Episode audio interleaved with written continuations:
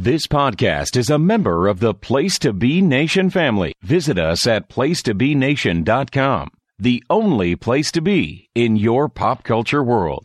This is It Was a Thing on TV. Punisher! Control! Harry, before I change my mind!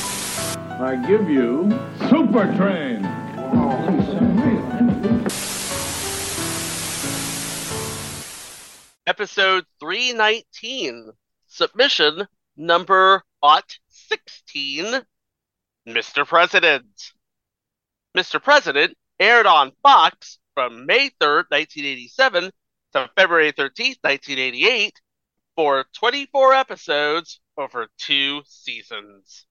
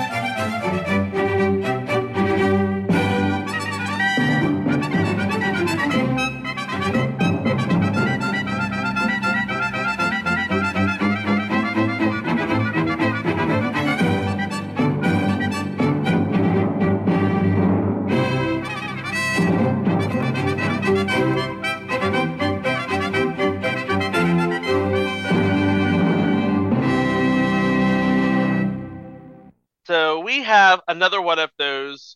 Every TV show that ever failed has a story.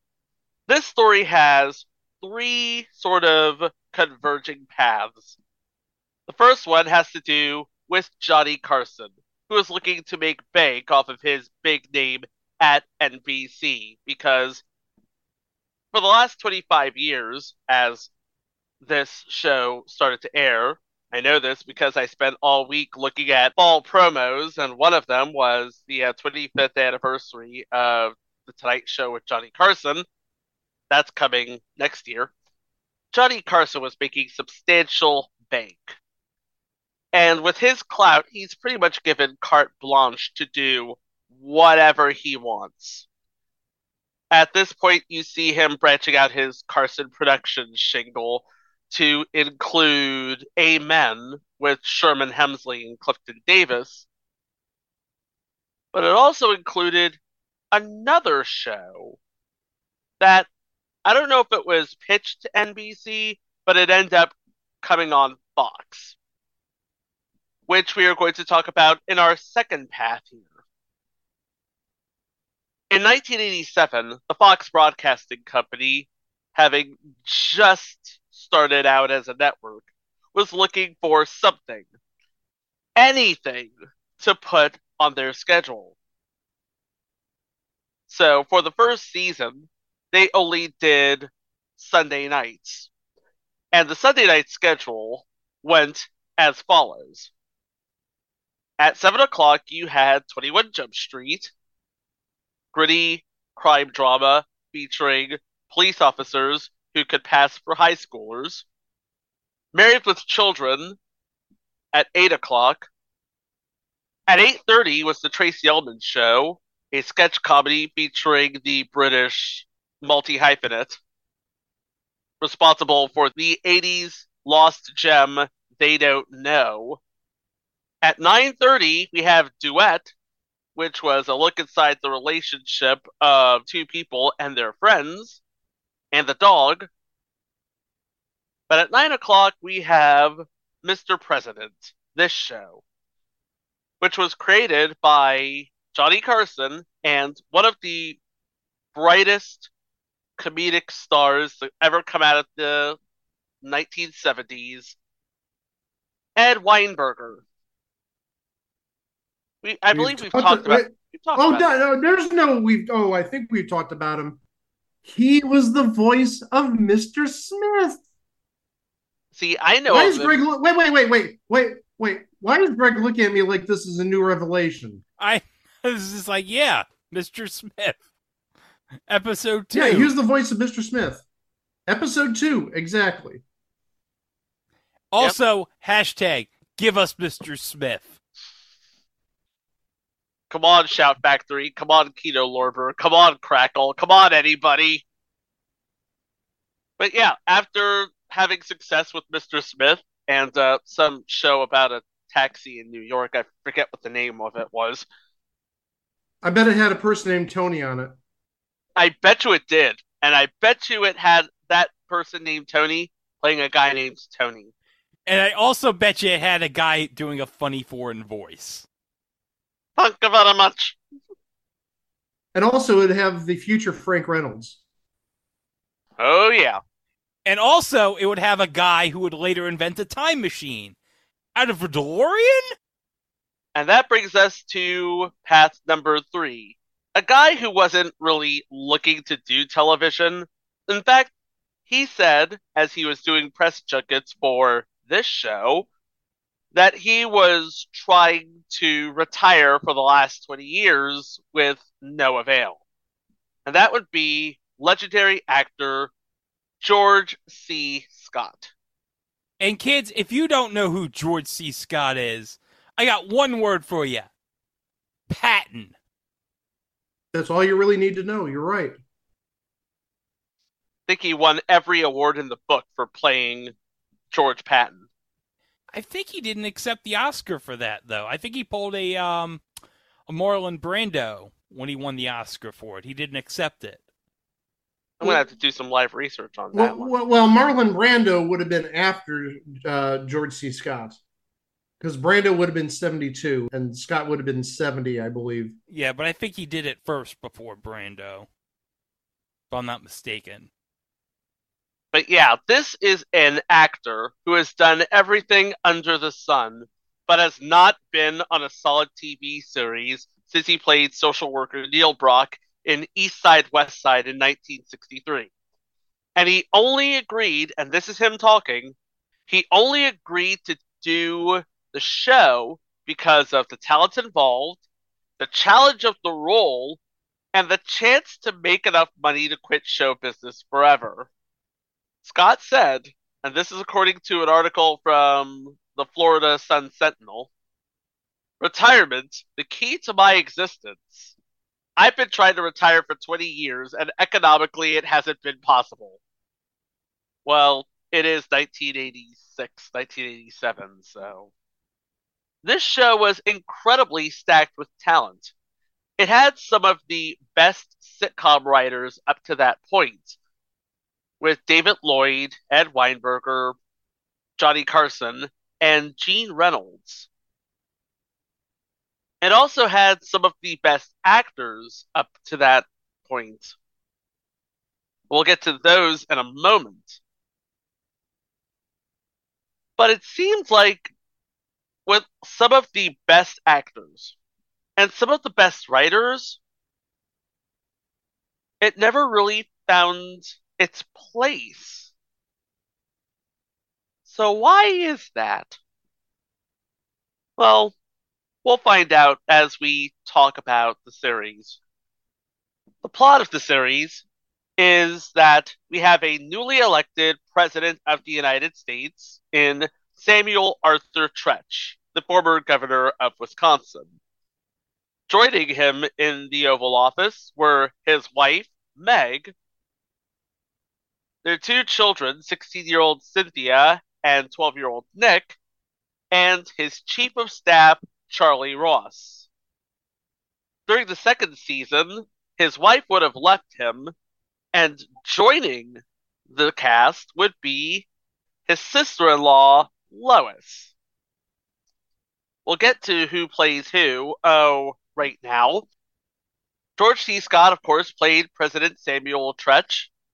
His wife, Meg, was played by Carlin Glynn, who is a life member of the Actors Studio, who made her Tony winning Broadway debut in The Best Little Whorehouse in Texas, playing Mona Stangley.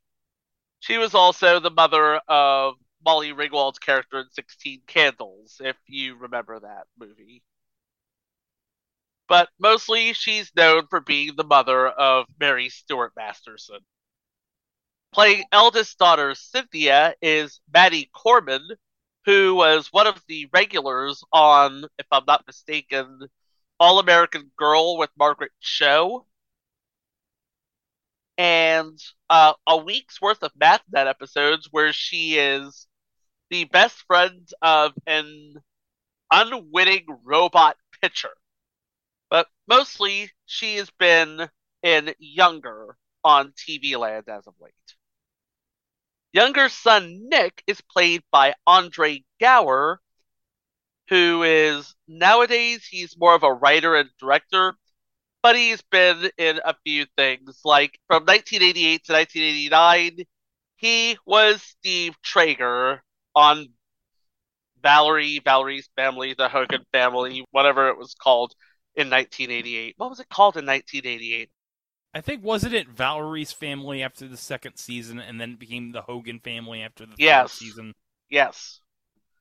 And while we're on MathNet, he was also on a week's worth of MathNet episodes playing Eddie Rimshot Harris, the best friend of rock star Steve Stringbean.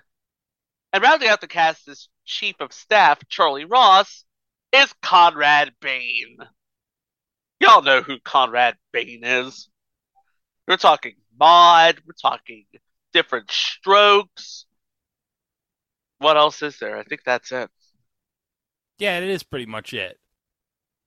And so we have President Tretch trying to juggle work life and family life, which is hard when you're the President of the United States. And it gets even harder during season two when his wife leaves him, leaving the responsibility of raising Nick and Cynthia to Lois Gullickson, the president's sister in law played by Madeline Kahn, legendary. We have all of these people, and this is supposed to be sort of a slice of life when we're talking about the president, his work life, and his home life.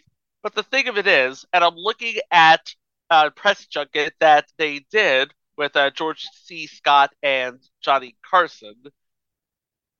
Johnny Carson said, this is not a situation comedy. I would call it more of a drama with humor and with comedy and all the other emotions people have within a family. I watched two episodes on YouTube. It sort of reads as a comedy. I guess the thought was to do a drama with comedic elements. But then they looked at the ratings and nobody watched it, so they decided, you know what, screw it, we're just going to make a sitcom. Because both of the episodes that are available on YouTube as of this recording are very much sitcom in their sort of feeling and their sort of timbre. One of them involves a visit to the dentist. I mean, it's not exactly that's my Bush level sitcom drudgery, but it definitely looks like a duck and talks like a duck and quacks like a duck. Now, we've tried up and down for the last week to search for an episode guide so we can get more of a feeling of how much of a sitcom this reads like. But all we found were those two episodes that were on YouTube. And they were both from the second season with Madeline Kahn starting out her life as the sister in law of the president and just getting used to life as a member of the first family. You know, you have a secret service agent go shopping at Kmart with you. Hold on a second. I just realized something. Madeline Kahn played the first lady to Bob Newhart in the movie First Family. And do you know who played their daughter in that movie? Who played their daughter in that movie? Gilda Radner. Yeah. That was a Buck Henry joint, I think, First Family. I'm gonna have to look at that later because it seems like it would be a whole lot better watch than well this show. Yeah. But let's see what we have going on here because there may not be a lot of episode descriptions, but there are a lot of guest stars, and I believe that would be Johnny Carson using his clout in order to secure all of these guest stars. So let's see what we have here. In the pilot alone, the pilot alone that aired in May, we had Alley Mills playing a character named Pat. Of course, this would be a year before she landed the role that made her career as Kevin Arnold's mama on The Wonder Years. Oh yeah. In our second episode, The Magnetic Presidency, we have a character named Brian, played by Jack Blessing, who would have at this point be a couple of decades removed from bit roles in Talladega Nights and Megamind, but during the late 80s, early 90s, would have found him in a recurring role as McGillicuddy in Moonlighting. Some walk by night. By the way, that theme music is a banger. Oh, hold on a second. Because I think a while back we talked about how Moonlighting was not on streaming. I think uh, it was in the news recently that Glenn Gordon Caron announced that they're getting Moonlighting ready for streaming soon. Well, if they could put Doctor Who on Disney Plus, I suppose anything's possible. Yep. Now, which service were they going to put this on? Um, I'm going to guess it's probably Hulu or Disney Plus since Moonlighting was an ABC owned show. It's probably going to be Hulu. Okay. Oh, Jack Blessing, by the way, played Chip Fry in Small and Fry, future entry there. Episode 3 Cabin Fever. This is really tough without uh, an episode guide. I'm not going to lie to you here. Nobody of note on that episode. Episode 4 Freedom of Speech. In the role of Constance Garrett, we have Linda Carlson, who played Aunt Pearl in the 1993 Beverly Hillbillies movie.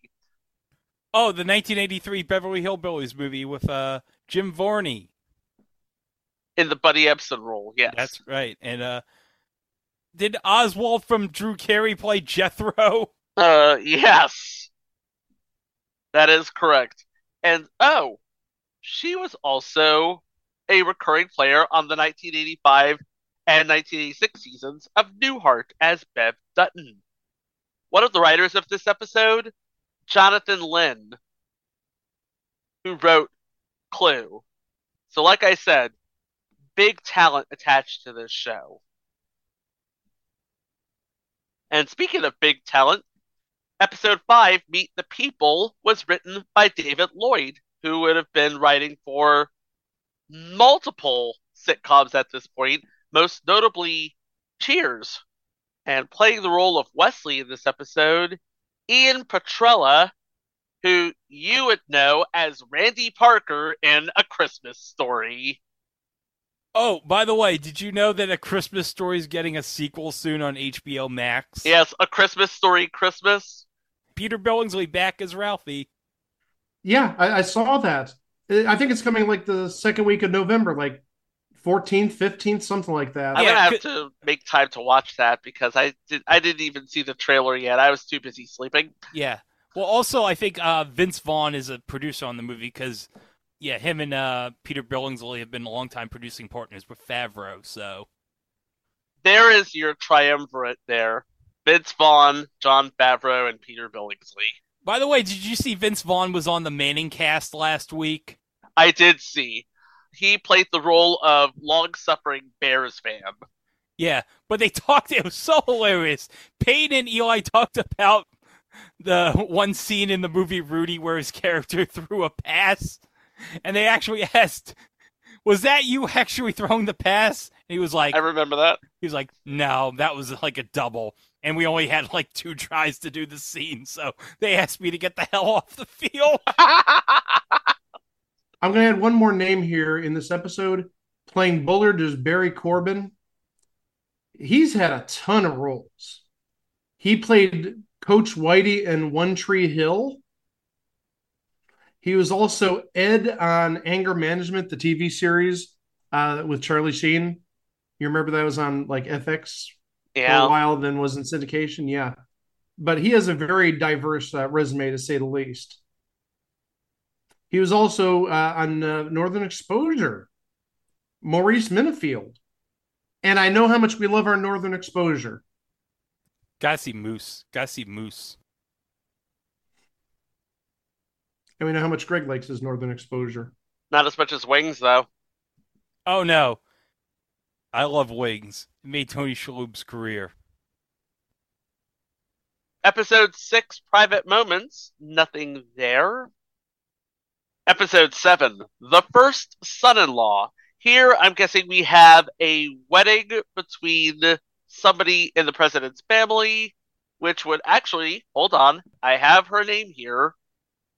The eldest daughter, Jennifer, played by Susan Wheeler Duff, is visiting the president with her new husband.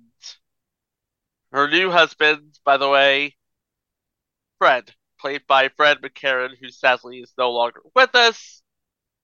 But he was in the Richard III cast in the cinematic classic The Goodbye Girl. So his name was Fred, and his character's name was Fred. Yes, and also yes. That's about as lazy as naming that tornado in Erie, Indiana. Old Bob has credited as himself. I thought you were going to say that's as lazy as any Tony Danza character being named Tony. That is lazy. Except on Baby Talk. He played Mickey. Mickey. Not to Yeah. be confused with Mikey from Look Who's Talking. Two different people. Two different people. Tony Danza's not Bruce Willis. We all know this. Yeah. We already had this conversation a few weeks ago. Yeah. Speaking of a few weeks ago, uh, we talked about Fred in previous entries. Here's Boomer, and you're going to make me say this again. I'm a big girl now. Well, congratulations. And as we also learned, I'm a Big Girl Now is the name of that clothing place that Herb Abrams ran. Oh, oh no, shoot. Craig, Oh. no. You knew I was going to work in a Herb Abrams reference. Anytime you have a chance to, you're going to do it, aren't you? Yes. Oh, boy. Let's just go to episode 8, shall we? Uncle Sam. I'm guessing that's a play on words, and we meet the Tretch's nephew, which I'm not sure is actually in this episode, but we do have a guy by the name of Justin, played by Robin Thomas, who is in Crazy Ex Girlfriend, also played Dr. Fred Harmon in two episodes of Fuller House. Of course, that would be uh, Jeff Harmon's father. Jeff Harmon and DJ had a thing. Episode 9 Strange Bedfellows. We have a couple of big names in this episode. Uh, playing the role of Peggy would be Barbara Barrie, who played Harriet Benjamin in the original theatrical Private Benjamin, but also originated the role of Elizabeth Miller, the wife of the titular captain, Barney Miller. Oh, Chico, don't forget your money in the bank for next year because Yeah. she was on Double Trouble She was on Double Trouble. At Margot. Mm-hmm. Season two, baby. We'll talk more about that in January. Oh, we have another big name on this show. Uh, playing Janet Braden would be Kay Callan, and really, what hasn't she done? She was great Nana Wanetta in Knives Out. She was Judy Sherman on Veep. She was Martha freaking Kent, Clark Kent's mother, on Lois and Clark: The New Adventures of Superman. She was Grandma Lois in How I Met Your Mother. You know who Grandma Lois is, right? Is she Marshall's grandma? I think she was Lily's grandma. Okay, I was close. And she was also in, oh gosh, she was in episodes of everything, it seems like. She played Tilly, Hank's mother, in three episodes of King of the Hill. I guess they couldn't get uh, Tammy Wynette back. And Betty's mom, Greg, I'm about to do a callback here. Okay. Betty's mom in 1987's The Return of the Shaggy Dog. Oh, that's right, because we all remember that Betty's dad was played by Jim MacKrell. Yep, Jim MacKrell and Kay Callan, mom and dad. And you know what? If you have not listened to The Return of the Shaggy Dog, which was my money in the bank last year, Very good choice there, Greg. I gotta say, doesn't get us a lot of views or listens, but I gotta tell you, you should listen to it because I think that was a pretty damn good episode. Especially the part when Wilby as the dog was playing in the commercial dog poker and three card Monty. I was dead. You were dead. You were deceased. You were like, I am dead. I am deceased. R.I.P. me.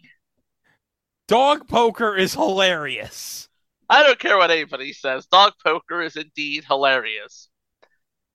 And then we go into the season finale, Love's Labor Last, where we see the return of Peggy, Brian, and Justin. But we also see Meg decide, you know what? I'm out. And that comes into bear for season two, which would have premiered two months later on September 27th, 1987. Because, you know, the first season of Fox as a primetime network was basically that summer. And that fall, they moved from just Sundays to Sundays and Saturdays, which included, of course, Beans Baxter and Second Chance, both of which we discussed in previous episodes. Because remember, originally when Fox started out, they were advertised as Fox Weekend Television. It started with a two parter, season two. Dear Sam, parts one and two, where we see Lois move into the White House and help raise the two kids, Cynthia and Nick. We also see the return of Justin, and in a role as Mort, Lee Weaver, who has been in a whole lot of stuff. I mean, he was the blind seer in Oh Brother Where Art Thou. He was Joe in the 40 year old virgin, and he played a junkyard owner. God, it's been a long time since I did this, but I finally get to do it in an episode of It's Always Sunny in Philadelphia. What episode and what season? Uh, that would be Bums making a mess all over the city. yes. Season 3, episode 14. Bums making a mess all over the city. Where Dee and Mac become guardian angels and clean up the streets when a bum starts using the alley behind the bar to uh, relieve himself, but not the way you're thinking of. they became guardian angels. Where was Curtis Sliwa to do a guest spot on this episode? He was also a that guy from that thing. In fact, I'm trying to see where he had like a lasting role in a series, and that would actually be in 1986's Easy Street with Loni Anderson. Oh, future entry Easy Street with Loni Anderson. Yeah, he did that at the same time he recorded a voice as Alpine in G.I. Joe the movie. Oh, Which- Oh, yes, G.I. Joe the movie. And you know who was in G.I. Joe the movie, Chico? Sergeant Slaughter. Yes, Sergeant Slaughter had a voice in G.I. Joe the movie. Yeah. Little did he know that that movie was not going to see theatrical release. No. There's a whole story about this, but I'm just going to sum it up by saying Optimus Prime died so Duke could live. Let me just say, I think the reason that this did not have a theatrical release explains why Sergeant Slaughter turned heel and joined Iraq in the WWF. Okay, so Lee Weaver was in a lot of things dating back to 1955's Sheena Queen of the Jungle, not the reboot with Gena Lee Nolin, the original. The one with Tanya Roberts, right? Or no, the original. The original, 1955. Okay, good, good. Not the Tanya Roberts one. That's Yeah. terrible. We try not to talk about the Tanya Roberts one. And we see the return in part two of eldest daughter Jennifer, played by Susan Wheeler Duff, and Fred, played by Fred McCarren. And the director for both of these episodes, somebody we talked about on a previous entry, Greg Antonacci, who would have parlayed his acting talents from making it to directing. Episode 3 Armageddon kind of sore. I'm guessing that we have a bit of a, uh doomsday scenario in this episode, but we don't know for sure. But we do know for sure that this show had two big names on it. Playing the role Bozdek, Dan Florek, best known for a career making role on Law and Order. And playing the role of Rhinebeck, Robert Picardo, known for a career making role as the Doctor in Star Trek Voyager. Episode 4 He'll Have to Go. Oh god, we have a legend in this episode here. We don't know the name of the uh, character he played, but Joe Seneca, legendary actor Joe Seneca, he was in this episode. He was in 1988's The Blob. He was in 1992's Malcolm X, and he was in Edge of Night as Skipper. Episode 5. Okay, this was one of the episodes that's actually available on YouTube. The language barrier. And I can tell you right now about this episode. The president needs an interpreter to handle his business while he's getting ready for a summit with the Russians in Iceland. And he also needs his tooth extracted. Oh, I've been there. Yeah, suffice it to say, hilarity ensues, especially when Charlie can't bring himself to look at the drill or the needle or anything at the uh, dentist's, to be honest. Now's as good of a time as any to take a little commercial break. We'll be back in a couple of minutes. After these messages, we'll be right back. Sunday, Al Bundy drops the hammer on a night stalking neighborhood menace. Al, tell him. You gotta promise me that you'll let me finish. Sure, Al. I shot your dog. Oh no! I'm finished. Outrageous comedy on Married with Children. Sunday at 8 on Fox Channel 5. Want a great entertainment that's not too expensive? You should see cable TV now. Call 1 800 OK Cable. See 175 exclusive World Championship Mets and Yankees games. See a complete news report anytime you want to. I like what I see.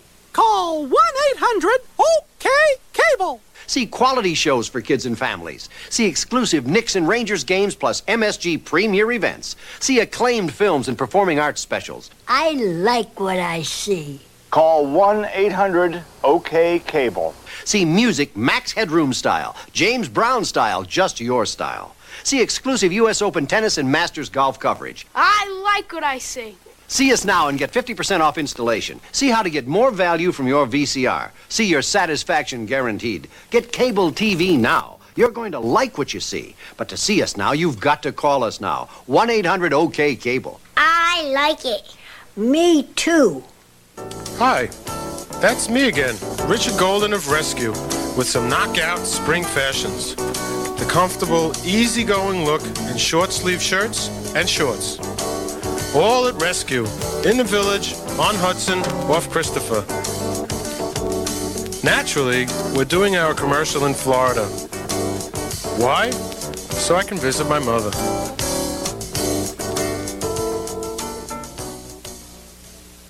Meet Ben and Laura.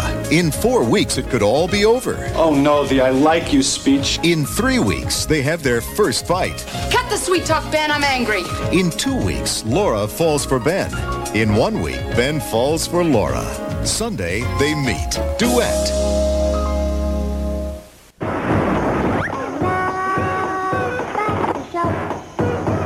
Episode 6 Lois Gate. I'm guessing Lois gets in trouble, which, let's be honest, when she moved into the White House, she was basically on the cusp of getting in trouble every week. I honestly think Madeline Kahn was added to the cast to um, try and boost ratings, try and get eyeballs, and try to make everything, I don't know, funny, Possibly. possibly. Episode 7 Yes, Mr. President. And we have in this episode a guy named Dave, played by Earl Boen. If I'm not mistaken, we've talked about Earl Boen in the past. Oh, we've talked about him many times in the past. I think we talked about him in Second Chance because he played uh, Matthew Perry's boss in Second Chance. Yep. And also, I believe he was the doctor in uh, the Terminator movies, the psychiatrist. He was the psychiatrist in the Terminator movies. Yes. And he was also Mr. Peterson in five episodes of Who's the Boss. And of course, Mike, how many times do we have to say this? We all know who the boss was on that show. It was Mona. Mona was the boss on Who's the Boss. I think we've said that several times. Yes. There's no doubt. Katherine Helmond, she was the boss. Episode 8 Lois Gets Lucky. One of the names in this episode, and again, no idea whose name, what the character's name was, but a big name on this episode Steve Landesberg. Of course, he played Arthur Dietrich on Barney Miller. Episode 9 The President's Brother. Playing the role of the President's brother, I'm guessing, is Eugene Roche, who would be the landlord in season two onward of Webster. Webster. Yeah, he was the landlord for like 50 episodes because at the beginning of season two, um, Webster had a little bit of an accident involving a teddy bear and safety matches. Oh, yeah. Uh, oh, Mr. Papadopoulos was not very happy, I bet. But they found his hat though, so. Also, let's not forget that Eugene Roche, he was E. Ronald Mallu on soap for every season, primarily the, the first season into the second season, because that season ended on a cliffhanger with a trial. Because I believe Jessica Tate, I think she was on trial for murdering the tennis pro who was Yeah. played by Robert Urich Yes. but he made uh, appearances throughout the series but he was best known as one of the lawyers in the trial that concluded season one and started season two that cliffhanger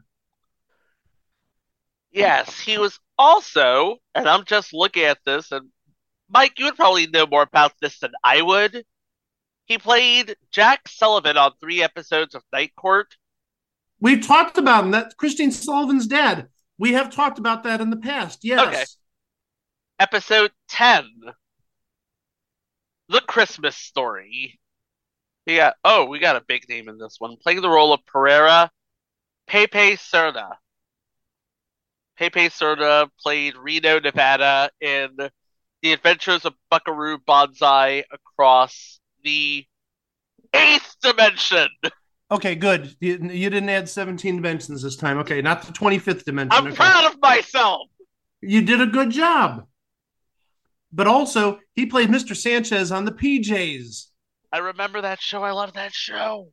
Oh, that show still. I, I know it's somewhere streaming. I saw it not that long ago. I mean, probably two or three years at this point, but it's out there. But oh, the PJs was a good show. really was. I believe it's on Tubi. I believe you are correct. because everything's on Tubi. Everything is on Tubi, yes. He was also on six episodes of Future Entry Second Chances because we can't talk about enough shows named Second Chances. Episode 11 Insecurity. Two big names in this episode. Playing the Surgeon General, William Bogert, aka Mr. Brindle from Small Wonder, aka uh, Ted Lawson's boss, and playing Agent Belle, Christine Rose, aka Ted's mom on How I Met Your Mother, which we've talked about copious times on this show. Oh yes, we have. But also, remember who played Ted's dad on How I Met Your Mother? Yes, I do. Michael Gross. Episode 12 A Royal Send Off.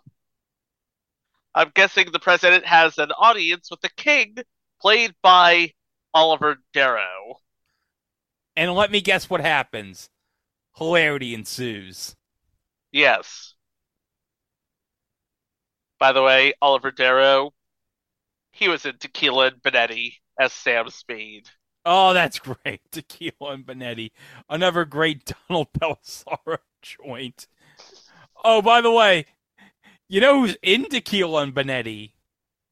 No, but I bet you're going to tell me. Charles Rocket's in Tequila and Bonetti. Oh, boy. Not only that, Oh, no. Terry Funk is in Tequila and Bonetti. Oh no, jeez. Oh. You know what? The moment we talk about Tequila and Bonetti, Greg's just going to absolutely lose it. Oh, oh, the dog talking. That is uh-huh. just awesome. He was also on an episode of Silk Stalkings. Was So- he the man whore of the week? He was the man whore of the week. Oh, that's terrific. He was the man whore. I never thought I'd hear Greg say the word man whore. It was almost a certainty, dude. It was almost a certainty. And also in an unnamed role, we have Bill Morey. Of course, he was in a whole lot of things. He was Judge Wakefield in seven seasons of Dallas. He was a whole lot of voices in G.I. Joe and G.I. Joe the movie. And he played Lieutenant Sean Fisk in future entry Tucker's Witch. Oh, that's right. Tucker's Witch with um Catherine Hicks. Yes. And Tim Matheson. Yes. And Ted Danson as the killer in both pilots. That's right. And I was shocked when I saw it. I'm like, Sam Malone is the killer in the pilot? Yep. Episode 13. All about Jean. I'm guessing there is a Jean in this episode, but I don't know who she is or who played her. Sorry about that. Who cares? 8:30 is the McMahon. And the final episode Get a Job. Somebody is getting a job. Hold on. That's what Fox said to everybody who worked on the show after the last episode. Get a job. Hey, one of the people who worked on this episode would not have long a wait to getting a job because this episode was written by SNL writer John Swartzwelder, who would go on to write several episodes of The Simpsons. Several, it's many episodes of The Simpsons. Hundreds of episodes of The Simpsons. Yeah, including my personal favorite, the Whacking Day episode. With Barry White, leave all the snakes alone. Don't Oh, yeah. Don't bother the snakes. Leave the snakes alone. That's the show, and we are no closer to answering the question about what happened. I'll tell you what happened. It was on Fox in 1987. Nobody watched it. Yeah, let's go over the schedule one more time. 21 Jump Street, Married with Children, The Tracey Ullman Show, Mr. President, and Duet. It's no big brainstorm as to what the weak link was. Well, no, I'm going to do a different reason. If you look at the schedule, on each of the other three networks was their Sunday night movie of the week. So you're going against a movie on ABC, a movie on CBS, and a movie on NBC. And you remember how big those movies of the weeks were on Sunday nights back then. Oh, Yeah. movies movies of the week. I mean, they're not really so much of a thing anymore. But back in like the 80s and 90s, like when you had like a big movie airing for the first time on television, That was like an event back then. Oh yeah, it was a Sunday night event. Absolutely, yeah. And if you didn't have a big movie that was airing for the first time on television, you had a movie made especially for television that had to be sort of event programming. Hence the uh, billing, the movie of the week. Like uh, in 1987, when Mr. President was on, and by the way, at this point, it would be rating a 3.3 in between Duet's 3.6 and Tracey Ullman Show's 3.6. Also, both in repeats. It was airing opposite Lace from 1984 and Malice in Wonderland from 1985, both of which scored double or triple what Mr. President was pulling. You know, if you can get a 3.3 in October of 2022, you're guaranteed renewal. Pretty much, yeah. But then the week of August 23rd, when Mr. President was in reruns, it was on opposite The Man Who Fell to Earth, which was basically a retread of the classic story, and Circus of the Stars, and Staying Alive with John Travolta, all of which scored triple, if not quadruple, what Mr. President was pulling. Let it be said, 1987, John Travolta, bigger ratings getter than George C. Scott. And then you had the season premiere, which saw Mr. President move from nine o'clock to nine thirty, and the competition was a whole lot tougher then. It was up against the second half hour of ABC's new entry, Dolly, starring Dolly Parton, CBS's new entry, The Law and Harry McGraw, Future entry. and something we talked about early in this episode, a rerun of the 1984 theatrical, The Terminator. Yeah, because obviously Arnold in 1987, big ratings, especially for the Terminator. So the hope was in flip flopping Mr. President and the Tracey Ullman show that the Tracey Ullman show would serve as a bigger lead in. That did not work out for it. In 1987, you had 21 Jump Street, followed by Married with Children for an hour, a new episode, and a rerun. Then you had the Tracey Ullman show, and then you had Mr. President. It worked out for Tracey Ullman, the whole Married with Children lead in. For Mr. President, not so much. No. I mean, it was steady, but at the same time, it wasn't making any waves on its own. And Fox was just content to let it go after 24 episodes. I mean, even Women in Prison, which was new to the lineup, got a 6.3, and it couldn't help out Mr. President. Hold on, you said women in prison. Now you're in jail. You were waiting for that, weren't you? Yes, I was. Ah. It's like summoning the boogeyman. Chico, you knew once you said women in prison, you knew he was going to sing it. But it's still very well done, Greg. Hold on, you said the boogeyman. I don't see anyone eating worms around me. Oh boy. Ah! Whammy, what are you doing here? He wasn't waiting for the boogeyman. I, I don't see anything. I What saw are you talking about? I saw the whammy. Ah! Yeah, did we mention that uh, in the middle of season two, the show went on hiatus for a bit? No. Because that would have been important. It actually cycled between Saturday and Sunday rather than going on hiatus. In fact, it was really hard to figure out what time it would have been on because it's flip flopped from Saturday to Sunday so much. In fact, I got the uh, Saturday lineup here. Did it help? Let's see. Mr. President, Women in Prison, Beans Baxter, and Second Chance. I'm guessing it did not help.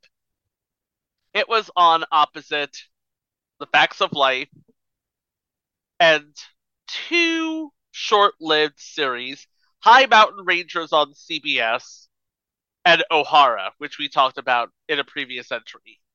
There was something about High Mountain Rangers that was actually notable. Oh, yeah. It started Robert Conrad and his two real life sons, Christian Conrad and Shane Conrad. But aside from that, Mr. President just didn't have much staying power, despite the fact that it had top notch talent attached to it. It didn't work on Sundays, and it didn't work on Saturdays. And at the end of the season in 1987, Fox was content to uh, move on from both Ed Weinberger and Johnny Carson and search for something new. Thoughts, guys? Yeah, it's like, okay. I know it's Fox in 1987, but who's going to want to tune in to see George C. Scott on Fox as the president in a like sitcom? I think the only reason I'd want to see it is for Conrad Bain. That's it. Because I love Conrad Bain. I'm going to agree with what Greg said. George C. Scott doing comedy, that just doesn't work.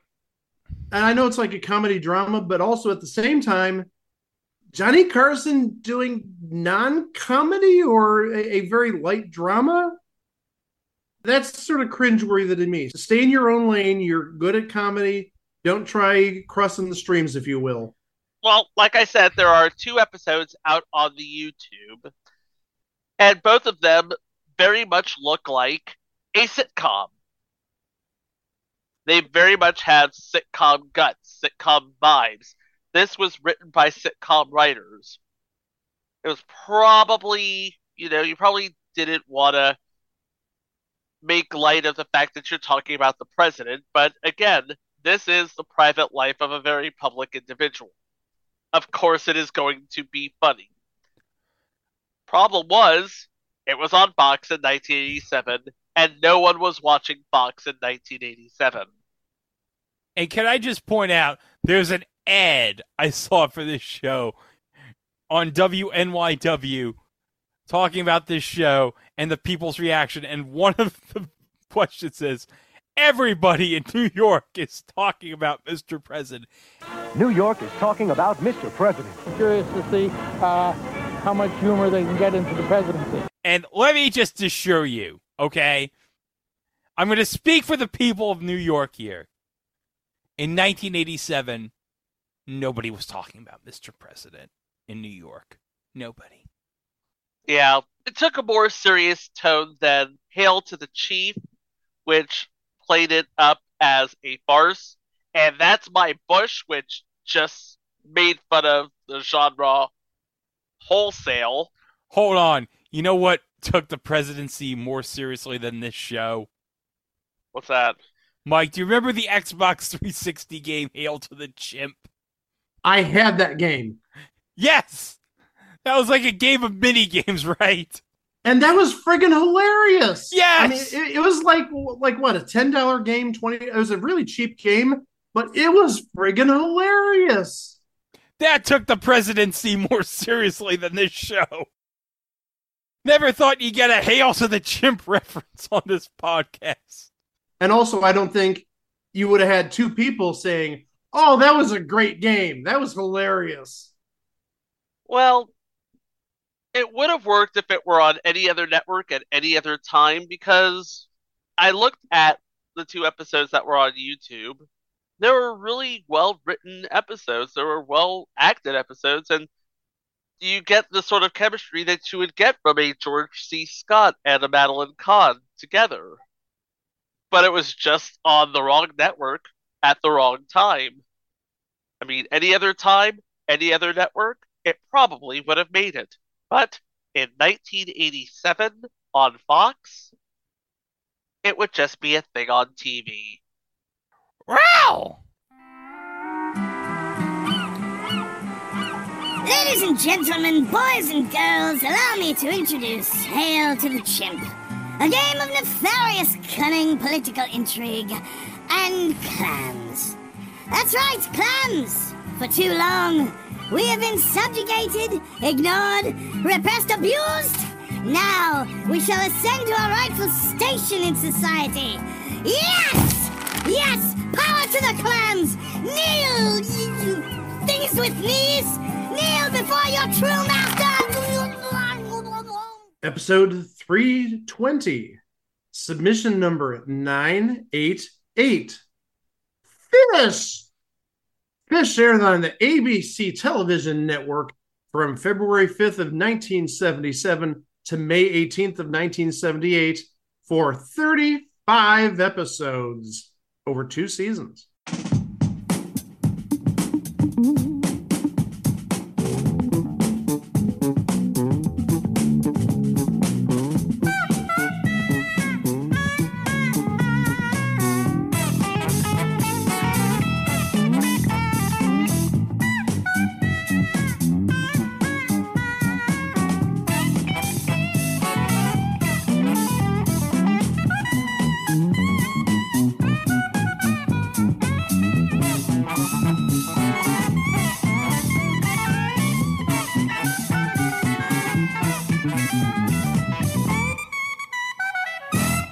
Well, guys, we're going to talk. Well, first off, we're going to talk about the winner of our election contest.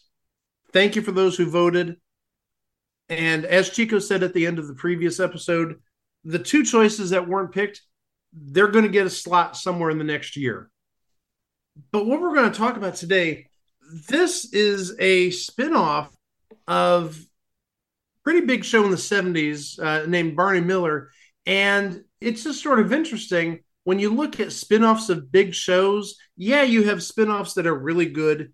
If you talk about Laverne and Shirley and Happy Days, and if you talk about Family Matters spinning off of Perfect Strangers, again, two very big series, but it seems for like every good spin-off, you have a not so good spin-off. Do we need to talk about Joey? The Tortellis? Hey, as I mentioned before, I love the Tortellis, but not as much as I love Wings because Wings wasn't the Tortellis as I established. All of this was established early on, yes. Wait, wait, we've actually established that the Tortellis is not Wings? Yes. Okay. Granted, it was similar in Tombra to Wings, but it was not Wings. Yeah, it was in that Cheers air. There's only one Wings out there. I mean, you can't replicate success. Yeah, I know, you but you can't duplicate perfection. I know, but Wings is in the Cheers universe since I believe Frasier and Love were on Wings. So Yeah, I was going to say exactly that. Yeah, it makes perfect sense. But so, yeah, for every Joey and every Tortellis, well, we get a fish. And Fish, as you might imagine, since we said it was spun off of Barney Miller, had to deal with a character from that show, from Barney Miller. And that person was Phil Fish, one of the detectives. And what's interesting is this show didn't follow Phil Fish's life at the precinct, at the police station. No, no, no. This was solely about his home life.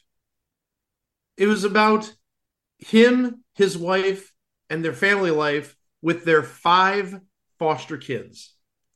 And actually, there was a sixth person, uh, a college student, who was assisting uh, Fish and his wife in, in raising and supervising the kids. We'll talk about that in a little bit. So, this is all about the home life. This was nothing about the police department, nothing about being a detective. No, this is all centered wholly around the household. So this was basically a family comedy, whereas Barney Miller was a workplace comedy. yeah, it would be a workplace comedy if you think about it. Maybe not in the classic sense of a workplace, you know, being a police station, but yeah, it, it, it's a, a home life comedy. Yep. And starring uh, as the title character, again, coming straight from Barney Miller, playing Phil Fish, is the legendary, the one and only Abe Vigoda. First time I think we've mentioned him on this podcast. Oh yes, Abe Vigoda, an absolute all-time legend. And really, outside of Fish and Barney Miller, what has he done? Uh, I know he did Godfather, but besides that, he did Good Burger. He was in Good Burger. You remember? I'm too old for Good Burger. No, I'm just no. But Good Burger came out when I was like 23 or so. I've never seen Good Burger. Oh, how could you have never seen Good Burger, Chico? Can you believe that? He's I never... can't believe. It was like I would have thought that Mike would have been the first one of us to see Good Burger, because you know Kenan Thompson, brilliant minds in the making, and Kel Mitchell, the guy who played off of Kenan Thompson. Okay, clearly you don't know me that well because you do realize the last time I was in a movie theater was 2005. Yeah, but I mean, come on, it is streaming like everywhere at this point. Okay, but you, you know, I, I'm a busy working person, raising my own house, working 40 plus hours a week. I'm not actively going out and looking for Good Burger. I'm sorry.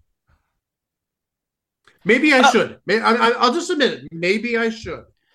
And Hot Rod's on Pluto TV right now, streaming on demand, so you need to watch that too when you mentioned Hot Rod, I don't know if you're talking about Roddy Roddy Piper, Rowdy Ronda Rousey, or Hot Rod from Transformers the movie.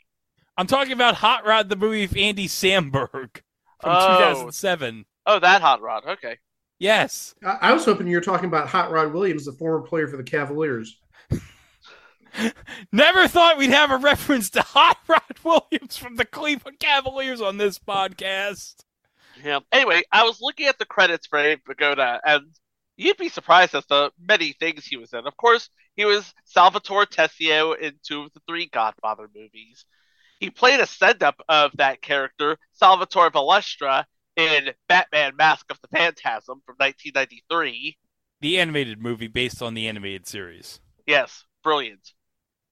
Oh, wait, hold on. He was in Look Who's Talking, Pagoda. As Grandpa. He was uh, Kirstie Alley's daddy. Yes, and you know what's so hilarious? Okay, even in 1989, when that movie came out, I thought he was like at least like 80 or 90 years old. And like he lived to like what the late 2000s, early 2010s. He, he died. He died in 2016. Oh God! A few weeks before believe it or not, a few weeks before his 95th birthday. Oh! so by the time he was in Look Who's Talking 15 years prior to that, 25 he... hold on no it was 25 years prior oh yeah that. 25 my mistake guys if the movie came out in 1989 and abe died in 2016 that means it is 27 years and not 25 do i have to do everything around here we would have been 70 so he would have been the appropriate age of being a grandfather. Also, thank you for adding some of the roles that he did outside of Godfather and Barney Miller and Fish. But also, if you are of this generation, and when I say this generation, I'm talking about people who would have seen Late Night with Conan O'Brien between like the start, like 93, 94, and probably right near the end of his NBC run, the the, the late night run. So we're talking 08, 09. He was a semi regular. I'm not even going to say guest. He appeared in skits. I mean, it seemed like Conan O'Brien had a couple of like, I don't want to say legends. I'm going to say legends, but not legendary legends.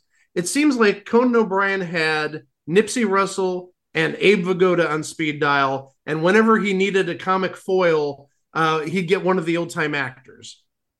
And of course, Abe Vigoda, he was basically the Tony Randall of Late Night with Conan O'Brien. Kind of like how Tony Randall is on Letterman all the time. Or Regis, yeah, absolutely. Yeah, the same sort of vibe, just a, a different person, but yeah. So that's where you know him from. I mean, you know him for, if you're of a certain age, you know him from Barney Miller. If you are from the next generation, if you remember seeing him on uh, Late Night with uh, Conan O'Brien, yeah, everybody knows who he is. Plus, also remember there was a web page for the longest time. Wasn't it like is Abe Vigoda alive.com? Or no, I think it was is Abe Vigoda dead.com. Oh, is Abe Vigoda dead.com? No, no, no, no, no. And then the day he died, yes. Yeah. Back in the um, good old days of the internet. Yeah, and believe it or not, that website is still active. If you go to isabevigodadead.com, you'll see yes followed by his life, uh, February 24th, 1921 to January 26th, 2016. Very nice. Moving on with the cast, his wife was named Bernice, and she was played by Florence Stanley. You would probably remember her as Judge Wilbur on My Two Dads. Oh, my two dads. Well, you remember uh, the judge on My Two Dads. She was sort of that crusty judge who uh, didn't take any crap from anybody. Yeah, she ordered the two dads to live with each other. You can count on me, no matter what you do. You can count on me. Yeah. And another place you might remember her from is she was the voice of the grandmother, Grandma Ethyl Phillips, on Dinosaurs. We love dinosaurs on this podcast. We really do. And I've mentioned this in the past, not for her. I've mentioned it for uh, another person that we've talked about a few times.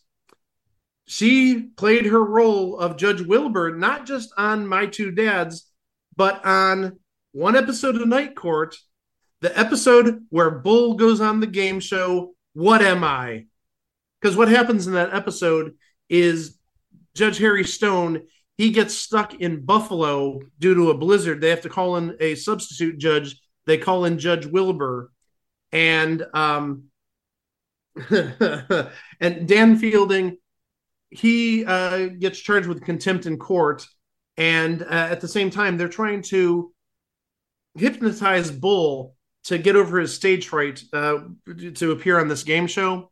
And so the trigger phrase uh, that sort of puts him in the, uh, the this trance or whatever. I'm not going to say it. I'm just going to let Dan Fielding say it. Oh, I want to be your love slave. Sir, Mr. Shannon just won. And we're on the air live. You pervert. What?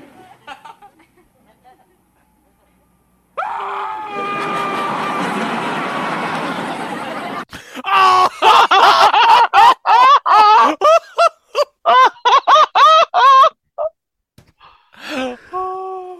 So, what happens is Bull gets on the show, ends up winning, and the thing is, the only person who can trigger that phrase in Bull is Dan Fielding. So you had like Markie Post, uh, Christine Sullivan saying it, and other people saying it, and oh well, I appreciate that, Christine, but I'm not really that attracted to you. So Dan finally gets out of jail and gets to the TV studio right after Bull wins, and he gets on stage and says, Bull, I want to be your love slave.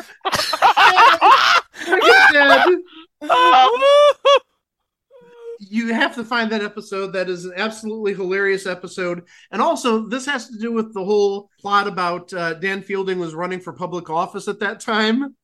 So r- after this happens, you hear the newscast, and Dan Fielding put his foot in his mouth or something like that because yeah, he did this on this live TV show. Great episode. But yeah, that's where you'd know uh, Florence Stanley from. And again, if you saw her face or, or heard her voice, you'd know exactly who we're talking about. Yeah, definitely if you Not heard her voice. Not with us any longer. She passed away in 2003. Yeah. And the All right. original premise was going to be Fish and Bernice, their daughter, and their daughter's suitor. This is from Danny Arnold, who created both the character Fish on Barney Miller and this show with Theodore J. Flicker. ABC was uh, contemplating a spinoff as early as 1975 with that premise, with occasional visits to the 12th precinct. They wanted an episode of Barney Miller to serve as the backdoor pilot to this show. Ultimately, they got one with a second season episode called Fish. But as I mentioned, ultimately, it became Phil, Bernice, and their five foster kids, plus, like I said, a college student who's helping out with the family. And we're going to go over those five precocious scamps right now. All right. Let's start with precocious scamp number one. Playing Victor Kreutzer, that precocious scamp, is John Cassisi. And really, the only other thing that he may be remotely known for, besides Fish, is he was in the movie Bugsy Malone in 1976. Not really a long career. Oh, he was also in the Kentucky Fried movies, uh, something we've talked about in the past. Yeah, he was one of the teenagers who was getting uh, oil sucked out of their faces in the Argon sketch. Playing Jilly Papalardo, uh, that precocious scamp, We've talked about her. We talked about her not that long ago. I think we talked about her in She Wolf of London slash Love and Curses, Denise Miller. And Denise Miller, besides this, she was also known for playing Billie Bunker on Archie Bunker's Place. She was also on Platypus Man. I remember Platypus Man. Oh my gosh. Oh, Homer Simpson was very upset when Platypus Man got canceled, along with the Cosby Mysteries, a show according to Homer that had limitless possibilities. I thought he also misses Sheriff Lobo. I miss Sheriff Lobo. I mean, that might have been the only UPN show that Homer ever missed. I mean, you're not going to hear him talk about head over heels, just saying. And also, uh, one other credit for Denise Miller that we definitely have talked about in the past. She played Tina Minucci on Making It. Making it this time in life, I'm taking it. No more, no more. Go back to episode 110. Yeah, one. Yeah, we talked about that last week because that was the first episode I came back, and I was still a little drugged over. I think. Hey, any excuse to talk about Rebecca Balding on this podcast, we'll go for. Next, playing Mike Ferroni, that precocious scamp Mike Ferroni, is Len Barry. Yeah, that, that's what I thought. I, I haven't heard of him either. This is like his only real major role. Besides this, literally one episode of Quincy, one episode of Hill Street Blues. That's it. That's it. Talk about going out on a high note. Well, well, no, that was the first role of his career. It was all downhill from there, Greg. Oh well, whatever. All right, our fourth precocious scam. Notice they're all precocious and they're all scamps. Diane Polansky. She was played by Sarah Natoli. And hey, you know, I just mentioned Len Barry and his career, how it went downhill after Fish. We got one better here. Sarah Natoli, she was Diane Pulaski in Fish. And then after that, she appeared in the TV movie Death Penalty, and that's her career. So she had one role besides on Fish.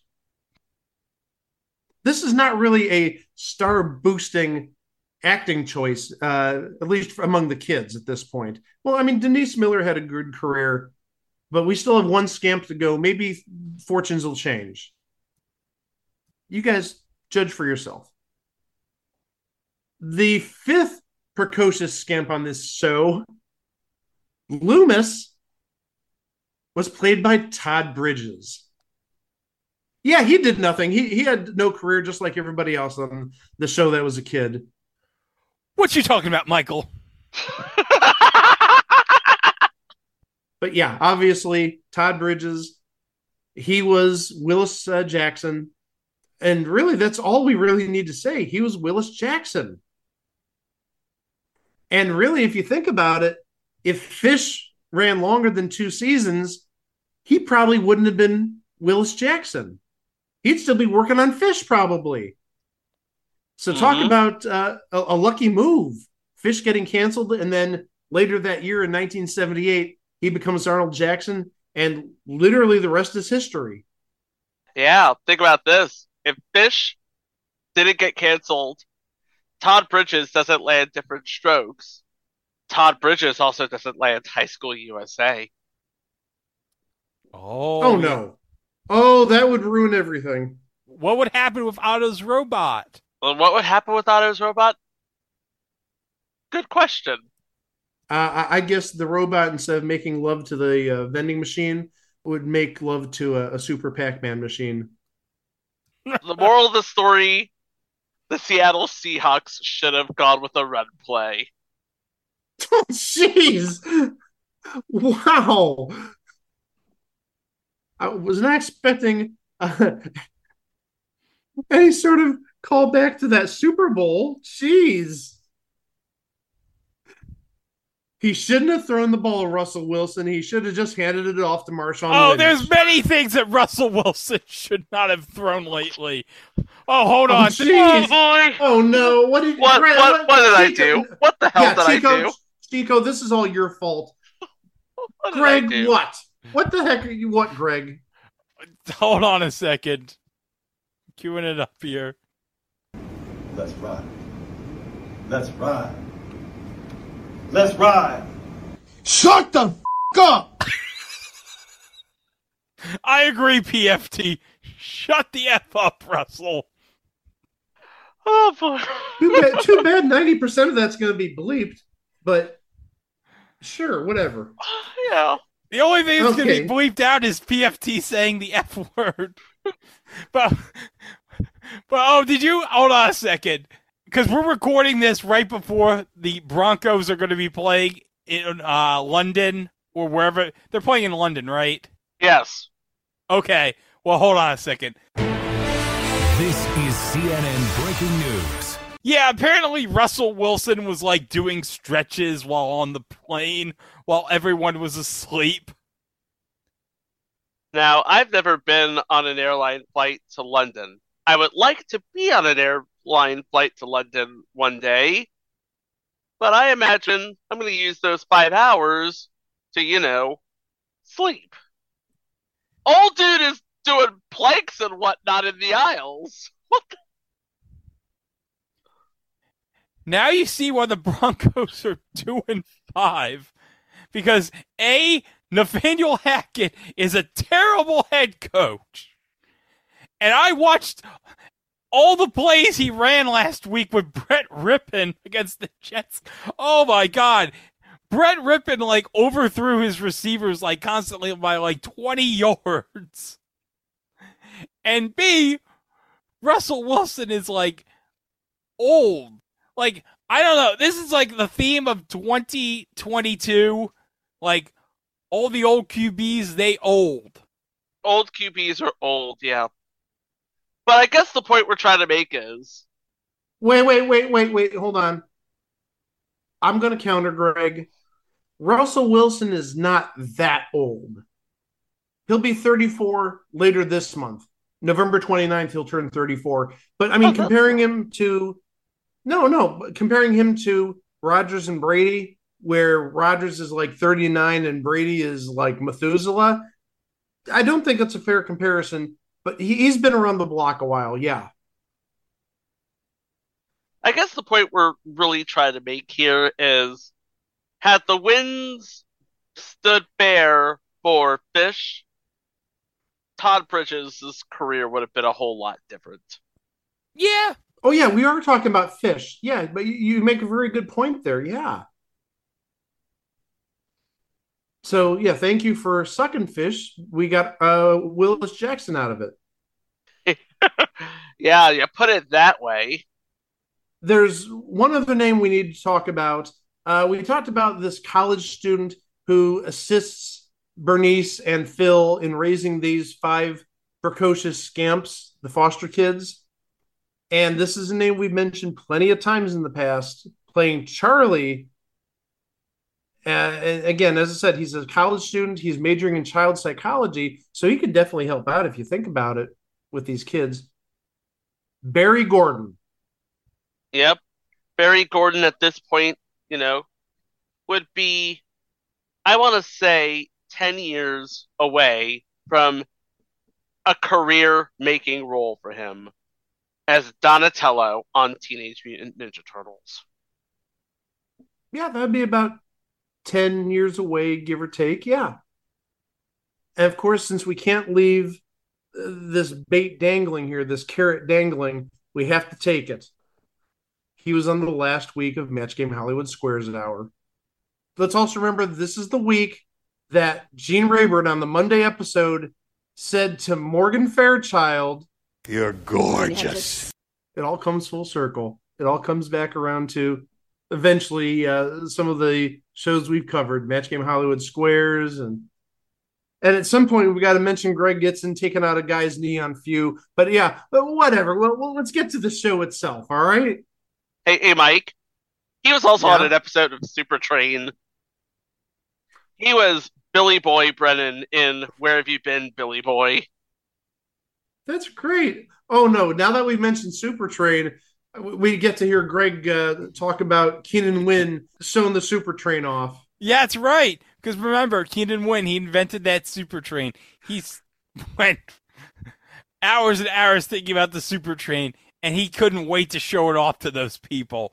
He knew once he showed the super train, they'd be like, "Holy crap, this is amazing!" Keenan Wynn.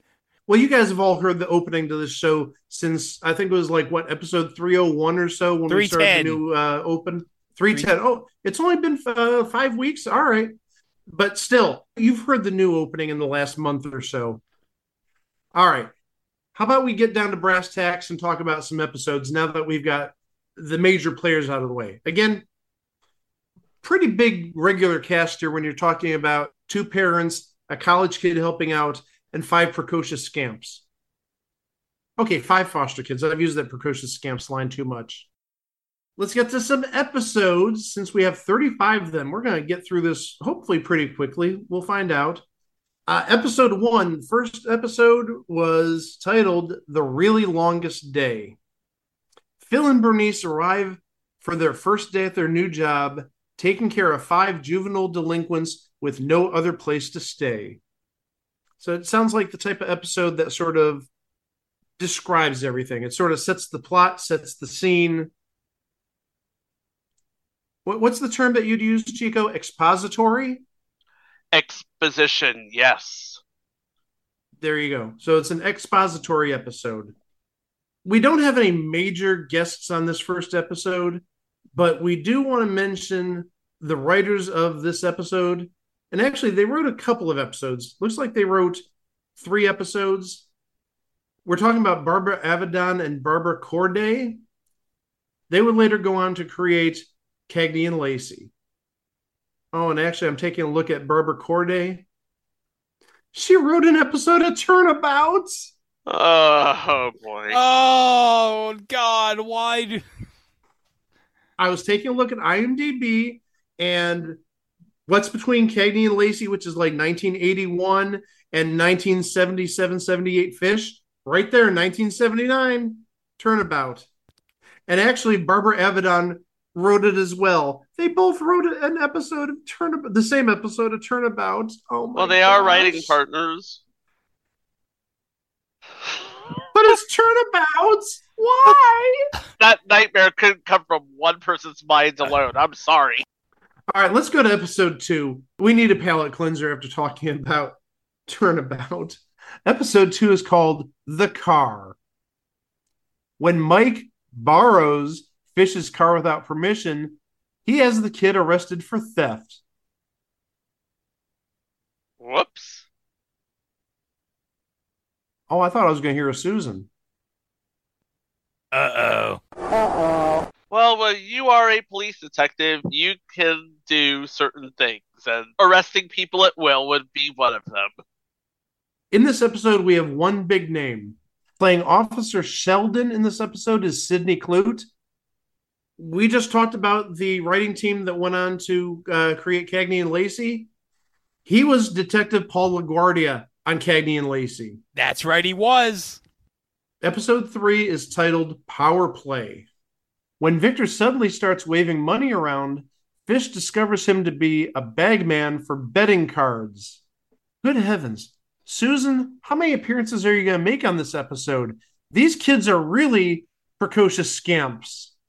Uh oh. Uh-oh. They need to quit these mean streets. Let's just say that much. You'd think their foster father, being a policeman, would break them of that habit. Okay, well, maybe not in the first three episodes, but eventually. Certainly by episode four. Oh, episode four is one of those that I saw. It was a number of weeks ago, but no, the, the there's no crime here. The, the kids aren't getting into trouble. It's uh, some trouble of another sense in the fish household. Cold cash. With no budget to work with, it looks like a long, cold winter without any heat. The furnace dies right in the opening scene of the show.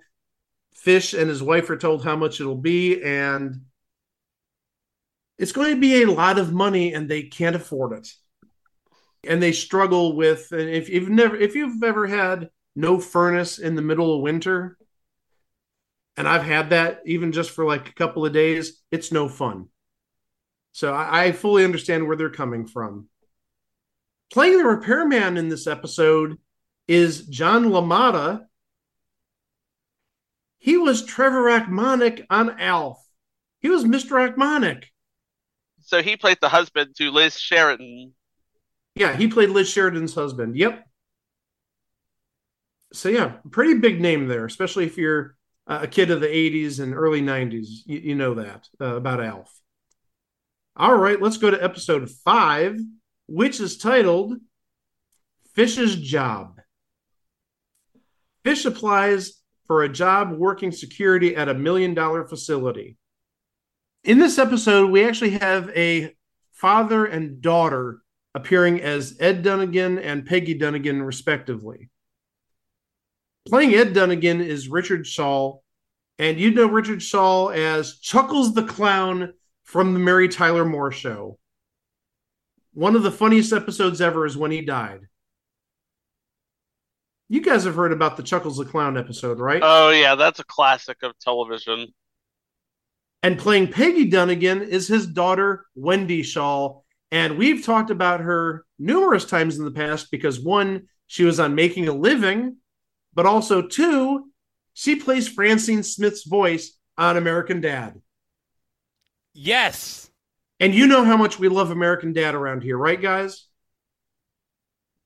Oh, yeah. We love American Dad around here. So, really, uh, two, I'll say legends, if you will. I mean, Wendy Schaal hasn't uh, done much big, but the thing is, you know, again, making a living, it's a living, and American Dad, two pretty popular shows. Episode six is titled Bernice's Problem.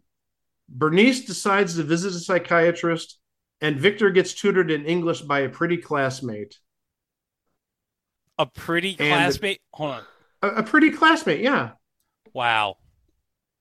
And, and unfortunately, the pretty classmate has not done much in terms of television, hasn't done anything since 1978, since Family. So we'll just skip on to episode seven. Episode seven is titled The Neighbors. When the neighbors begin to boycott the kids, Fish decides to hold an open house to show them how wrong they are about his delinquent charges. Well, you know, they did get into trouble early on. Maybe between uh, episodes two and three and, and this episode, episode seven, maybe they got better. I don't know. Maybe that lack of heat told them, you know, don't be little incorrigible punks. I don't know. We do have a couple names here. Uh, first, uh, Mrs. Lester in this episode. We just talked about this woman literally on the Mr. President episode, Kay Callan. Yeah, I remember saying that she did everything. This was one of the things she did. You did say that, yes. And playing Joni Kellen is Melody Thomas Scott. Oh yes, Melody Thomas Scott. And of course, The Young and the Restless. What more needs to be said? And not an actor, but directing this episode, Noam Pitlick. He's directed everything.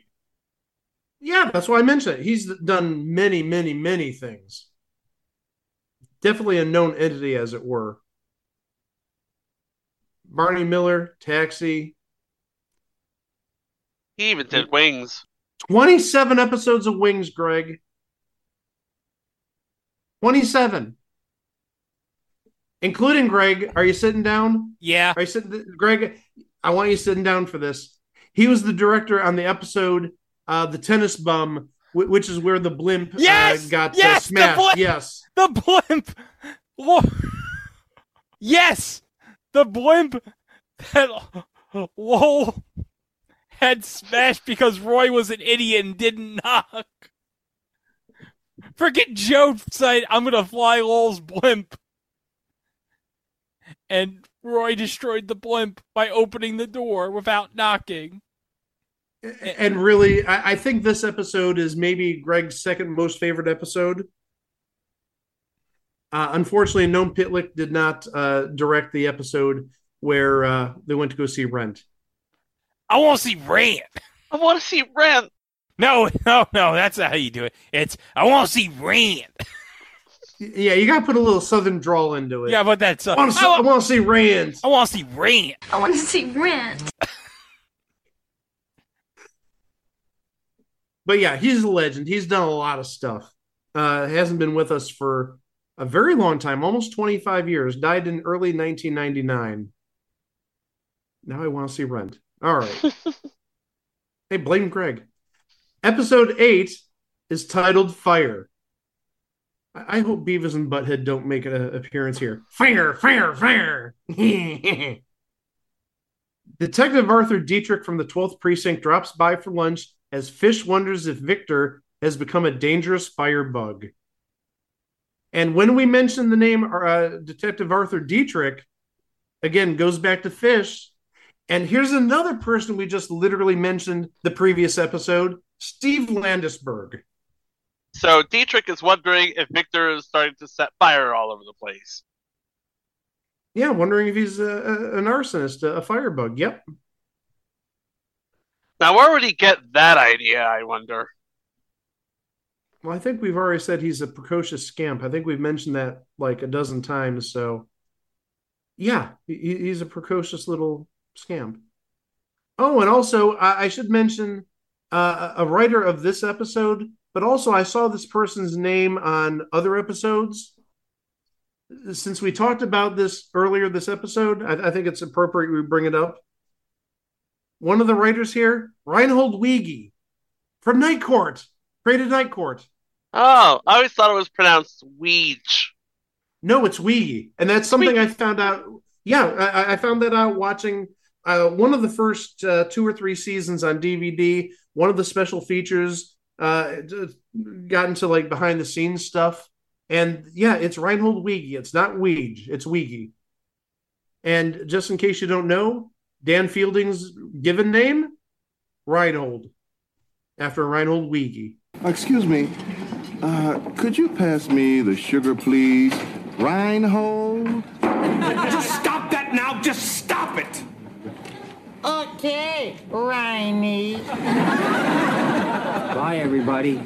Yeah, bye. Ernie. Bye. Dan. Little maggot! How dare you come in here and ruin my life by telling everybody my name is Reinhold? Hey, hey, hey. Just thank your lucky stars I didn't tell them about the accordion.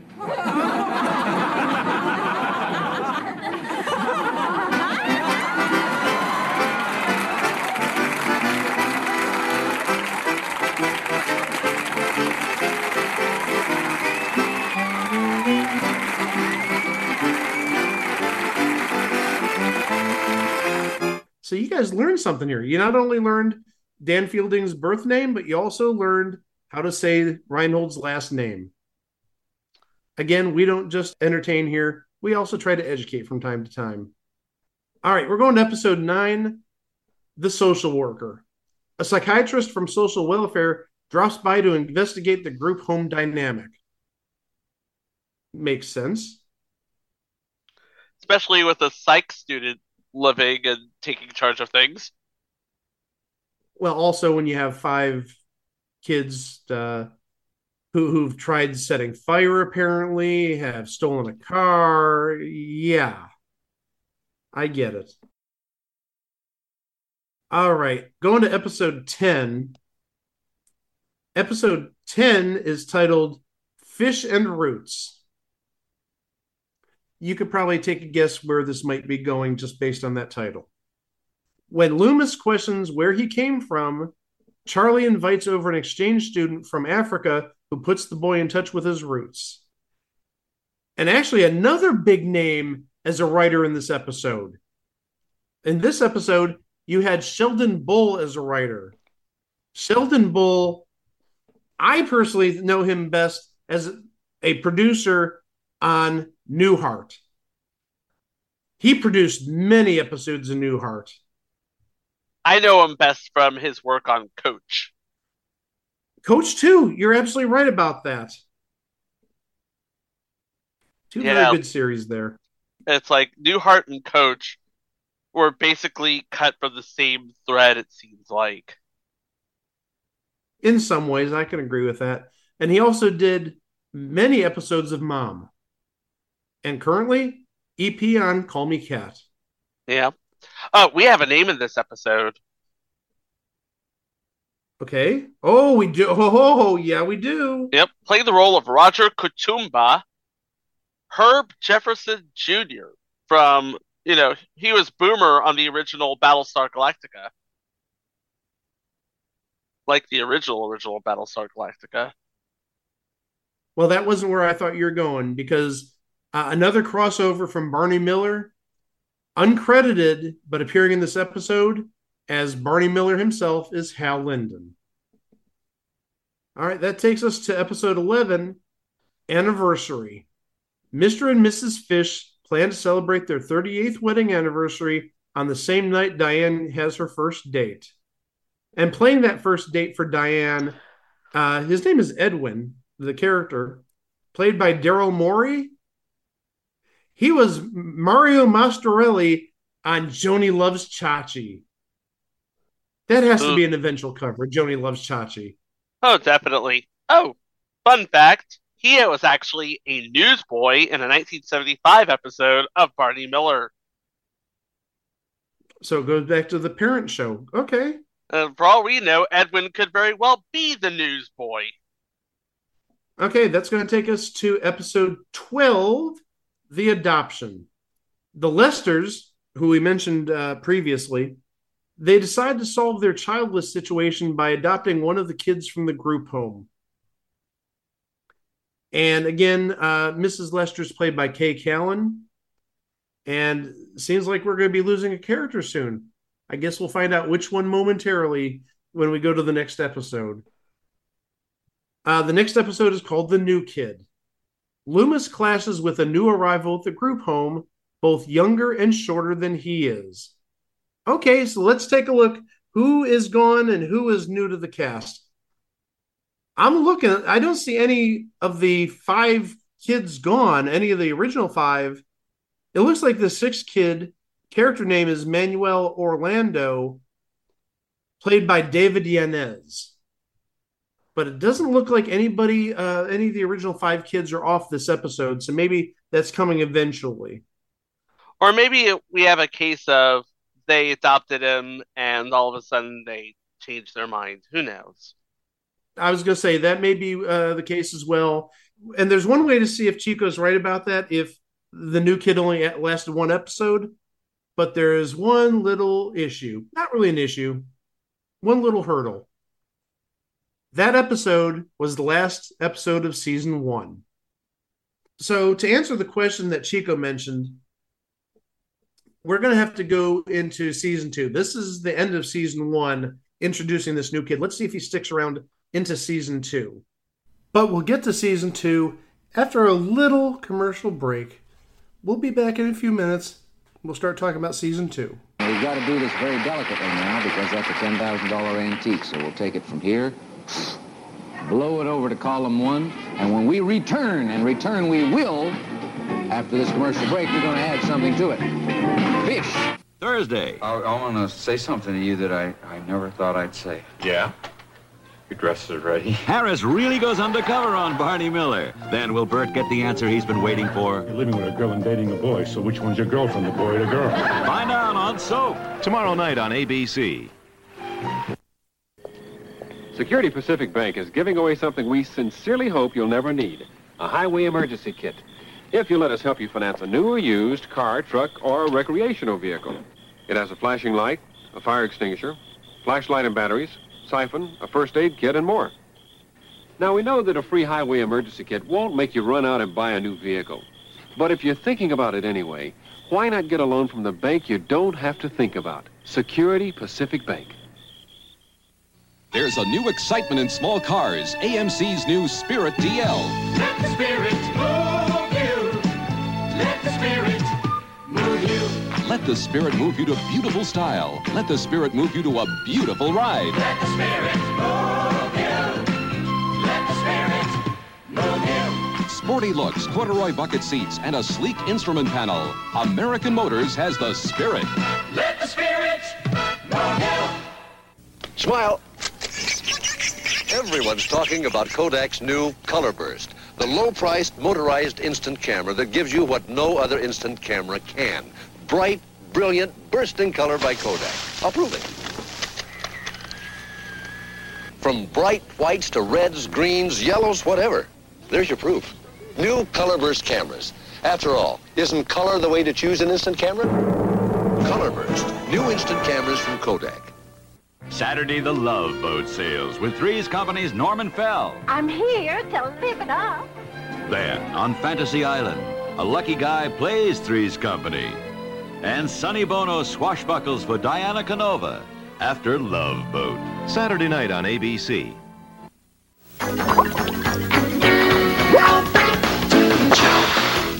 So season two actually started just a, a, little bit over a month after season one ended because season one, uh, the last episode was in August of 1977, and the new season started September of 77. So not much of a break there, which might be a good thing, might be a bad thing too, but we'll see. Well, obviously, we know it's not going to last outside of season two, so maybe it's not that good. Episode one of season two is The Missing Fish. On the day of his retirement, Fish doesn't show up for work. Uh oh. Uh oh. Well, what are they going to do? Fire him? Yeah, I was just about to say, yeah, you don't show up for work on the day of your retirement. I thought that's how retirement works. I think that's how it's supposed to work, yeah. Hey, we do have a name in this episode, and actually, it's somebody we didn't talk about that long ago. Playing Detective Ryan in this episode is George Murdock. We talked about him a number of months ago on What a Country. He played Laszlo Gabov. Going to episode two of season two, Retirement Blues. Oh no, Th- this sounds like he's got regrets already about retirement. He just retired, now he's got the retirement blues. And actually, there is no plot listed here uh, on IMDb, but I think we can sort of suss out yeah, Fish is now bored in retirement. Uh, I actually have the uh, synopsis from Google here. It says, "Bored by retirement, Fish goes out for a night on the town." Did you do see a return uh, of uh, Jackman, played by Ralph Manza. Did we talk about him earlier? No, uh, he's a recurring player. He was in an episode from season one. Now he's in an episode of season two, and you probably remember him playing Bud on 18 episodes of Newhart. Early episodes, I'm going to assume. Mm-hmm. Oh, and he was also a regular on Banacek. There you go. NBC mystery movie there. Banacek. I'm sorry, maybe it's just me. We don't give enough love to the NBC mystery movies. Columbo, Banacek, McMillan and Wife. Well, we do give enough love to two people that were on McMillan and Wife, Number one is Susan. Uh oh. And number two is John Schuck. So we Aw, do give uh, some Shuck. love to them. Aw, Shuck. Hey, all we, hey, all we need are some characters from Hec Ramsey and Tenafly and the Snoop Sisters, and we would have hit for the cycle. Let's go to episode three, which is called Fish Behind Bars Part One. Against his better judgment, Fish is persuaded to join a senior citizens protest demonstration only to find himself arrested. Uh oh. Uh oh. Uh oh. Obviously, after part one of that uh, episode is part two Fish Behind Bars Part Two. Fish is released from jail, but his arrest may lead to his being removed from his job as a house parent at the group home. Uh, we have the return of Janet Gerber, the uh, resident psychologist, I want to say. Yeah, she's the psychologist. Yeah. She, by the way, is played by Victoria Huxtable, who was not in much else besides this, but, yeah. All right. Episode five in season two is Fish and the Rock Star. Do you have a plot by chance? I do. An overnight visit by a rock singer affects everyone. Oh, I'm sure in this episode, uh, Abe Vigoda's character, uh, Phil Fish, I'm sure he just loves having a rock singer in the house. Just saying. No. no, he does not. That's the joke. Playing the role of the rock singer, Johnny Sultan, John Lansing, who would be better known as a writer and producer for shows like Walker Texas Ranger and Renegade. Oh, Greg, Greg, hold on, Greg. You heard Chico say that uh, this John Lansing was a producer on Walker, Texas Ranger. Yes. Take a guess uh, what one of the episodes he produced was. Was it the Walker told me I have AIDS episode? Yes, it is. Oh, yes. The, the two-parter, yes. Oh, wait, it was a two parter? Oh, It was a two-parter, yeah. Oh, God. What dramatic. Yeah. How much drama do you need to get out of Haley Joel Osment saying that he has AIDS? Oh, my gosh. I'm just reporting what I see. I know what episode it is. It's titled Lucas, but I didn't know it's a two-parter until right now. I thought it was a one-parter. Wait a second. Hold on a second. I just remembered something. Do you remember that Haley Joel Osment was Little Forrest in Forrest Gump? Yes. That answers your question. Now, tune in next week when we figure out how Haley Joel Osment and Emily Osment can possibly be related. That takes us to episode six of season two, which is called Fish's Daughter. Fish's daughter, Beverly, incurs her father's wrath as she prepares to marry a much older man. Yeah, this was actually supposed to be the original premise of the show. Like we meet Fish, his wife, his daughter, and her fiance. In this particular case, Beverly Fish is played by Adrian Royce, who didn't do much outside of this. She was in two episodes of Starsky and Hutch where she played two different characters, and she was in one episode of The Bionic Woman. But the person she's marrying, Roland, is played by Philip Sterling. He played Dr. Simon Weiss on St. Elsewhere. And he's definitely a much older person. Died uh, in 1998. Uh, would have just celebrated his 100th birthday uh, within the last month if he was still alive. All right, we're going to episode seven. Episode seven in season two is Jilly's Job. A- another one that I don't have a plot for. I got you, bro. I bet you. I bet you. I was gonna say. I bet you Chico's gonna back me up. I got. Hey, I got you. Hey, we're, we're brothers. We can do this. Jilly's job. Jilly takes a modeling job that is asked to pose nude. Oh, jeez. I'm glad you handled that and not me. Okay. Yeah, the less said, the better. Just let's move on let's let's just move on, shall we? Uh, to episode eight in season two called "Separate." Uh oh, separation. This doesn't sound good. Yeah, marital woes leave Fish without a bed for the night. And returning for directorial duty would be Noam Pitlick. All right. Uh, no guests on there. So we're going to go to episode nine, which is A Fish Christmas. Chico? Fish dampens the youngsters' Christmas plans by forbidding them to buy a real tree or expensive gifts. I think this is another one that I just like randomly uh, watched. And again, sort of like going back to like episode three in season one uh, when the uh, the furnace broke. Yeah, it, it's all about the money. It's either you get a really good Christmas tree or you guys get really good presents, but you can't get both. So obviously, there's some financial issues in this house. All right, that takes us to episode 10 Mike's career. Go for it, Chico. An older woman has conditions for financing Mike's career. Older woman is Mrs. Wilson, and playing her is Dorothy Green, who played Jennifer Brooks on nine episodes of The Young and the Restless, but was known primarily for her work in the movies during the 50s and 60s. And Greg, she was on five different movies in the Walt Disney anthology series. Oh, that's terrific. Yeah, Moochie of the Little League, A Diamond is a Boy's Best Friend, Moochie of the Little League, Wrong Way Moochie, and three Swamp Fox movies, all from 1959 and 1960. And uh, another big name as a director. We talked about Noam Pitlick. Here's another big name Gary Shimokawa.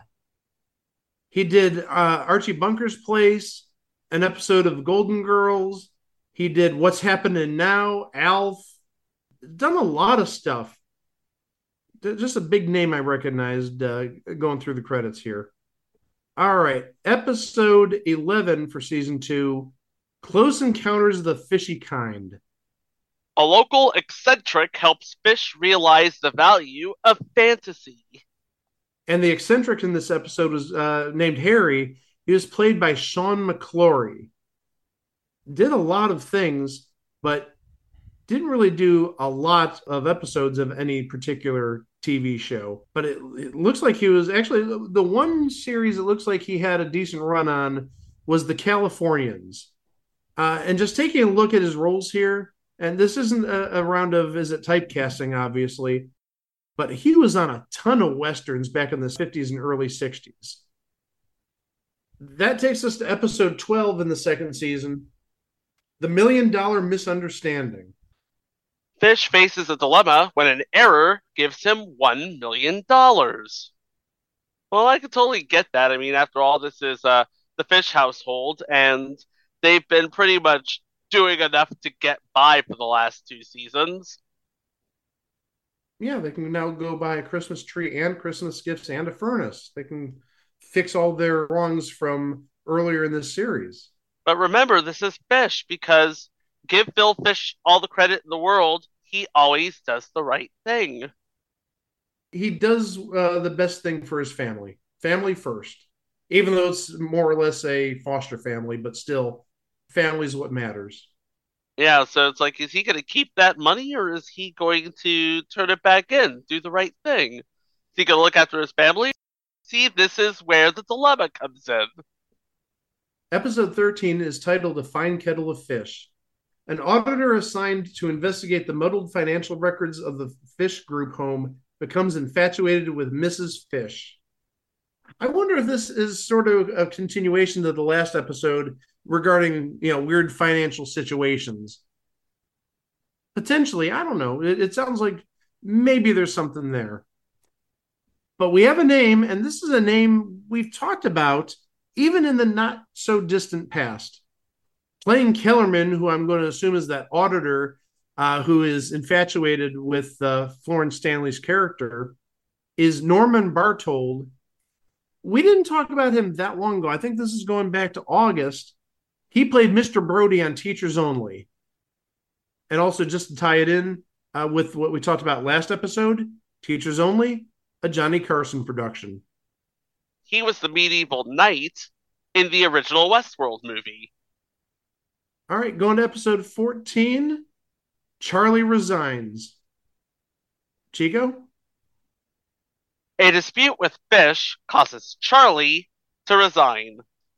Boy, that's pretty simple and straightforward.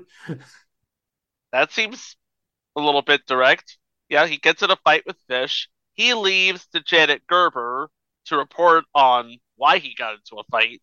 She goes in and checks everything out, and, well, everything is settled within the half hour, and he comes back. Because that's the way sitcoms work.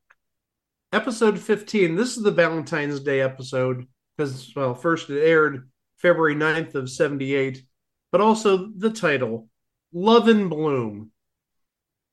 A shy schoolmate pursues Diane, and Fish takes an aptitude test. Playing the role of the shy schoolmate Marvin would be Lanny Horn, who was more of a writer later in his career. He wrote Fast Food in 89, Skeeter in 93, Hot Springs Hotel from 1997 to 1998. Episode 16 is called It Shouldn't Happen to a Dog. The children adopt a dog. And a newspaper, oh, oh no. A newspaper lists Fish as dead. oh, shit. Well, we did talk about that website earlier, isabevigodadead.com. So, yeah, maybe Abe Vigoda had been fooling uh, uh, people since the uh, the late 70s, whether he's dead or not. I don't know. It's too bad bulletin boards didn't exist on the internet in 1978. There could have been a bulletin board, is fish dead? Or is dot fish dot dead? Oh, oh no.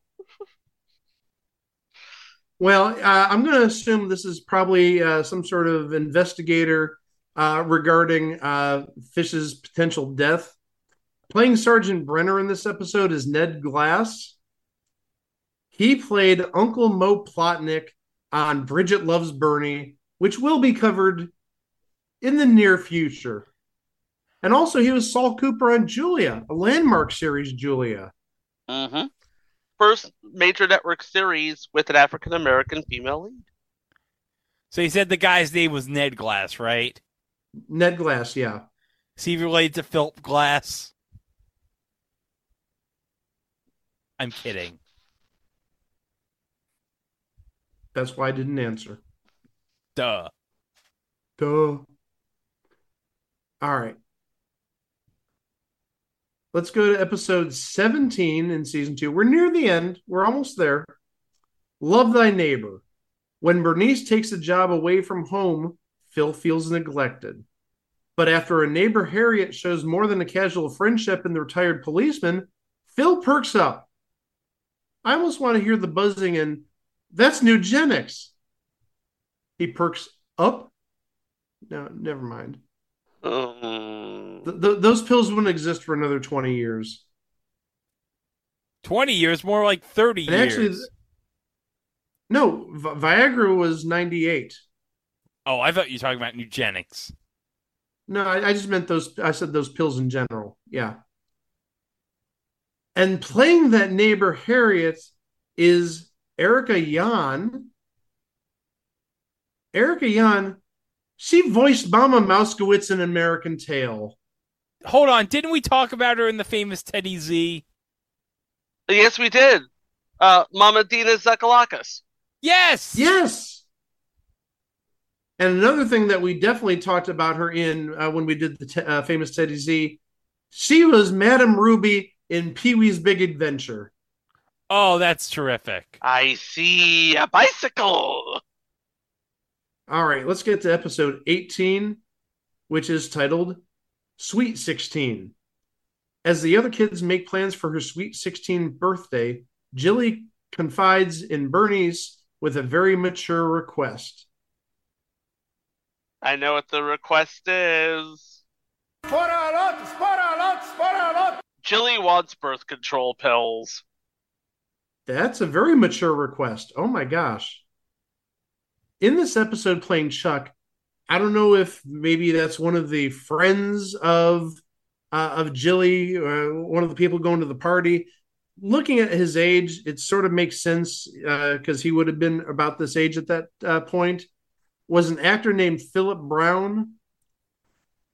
You would probably know him from your stories, if you will, because taking a look at his IMDb, he's known for The City. He played Buck Houston in The City.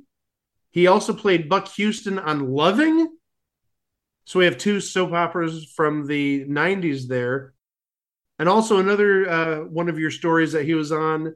Uh, he played Steve Kendall on Search for Tomorrow in 1982 and 1983. Outside of that, he was on the Colbys. He played Neil Kittredge on the Colbys. But also, he was on the Doris Day show back in the late 60s, early 70s. Played Billy Martin, not the Yankees manager. Just wanted to clarify that in case Greg thought the Yankees manager was on the Doris Day from show. from 68 to 71, he would have had to have been a uh, bit of a youngin. He would have been a little kid because, like I said, it, uh, looking at his age, he would have been probably about a teenager, give or take. Um, might have been maybe 20 or so at the oldest. So, yeah, he would have been probably like 10 years old when he was on the Doris Day show. Well, actually, he was born in 58 in uh, California, so when he gets to the Doris Day show, yeah, he would have been 10 years old. Yeah, the math works. Don't mess with the math teacher. Episode 19 uh, in season two is Fire and Ice. After Bernice falls and takes bed rest, helpful widowed neighbor Harriet cooks for Phil. And again, playing Harriet is Erica Yohn. We mentioned her uh, just a couple of episodes ago. She cooking for a married man. She crazy.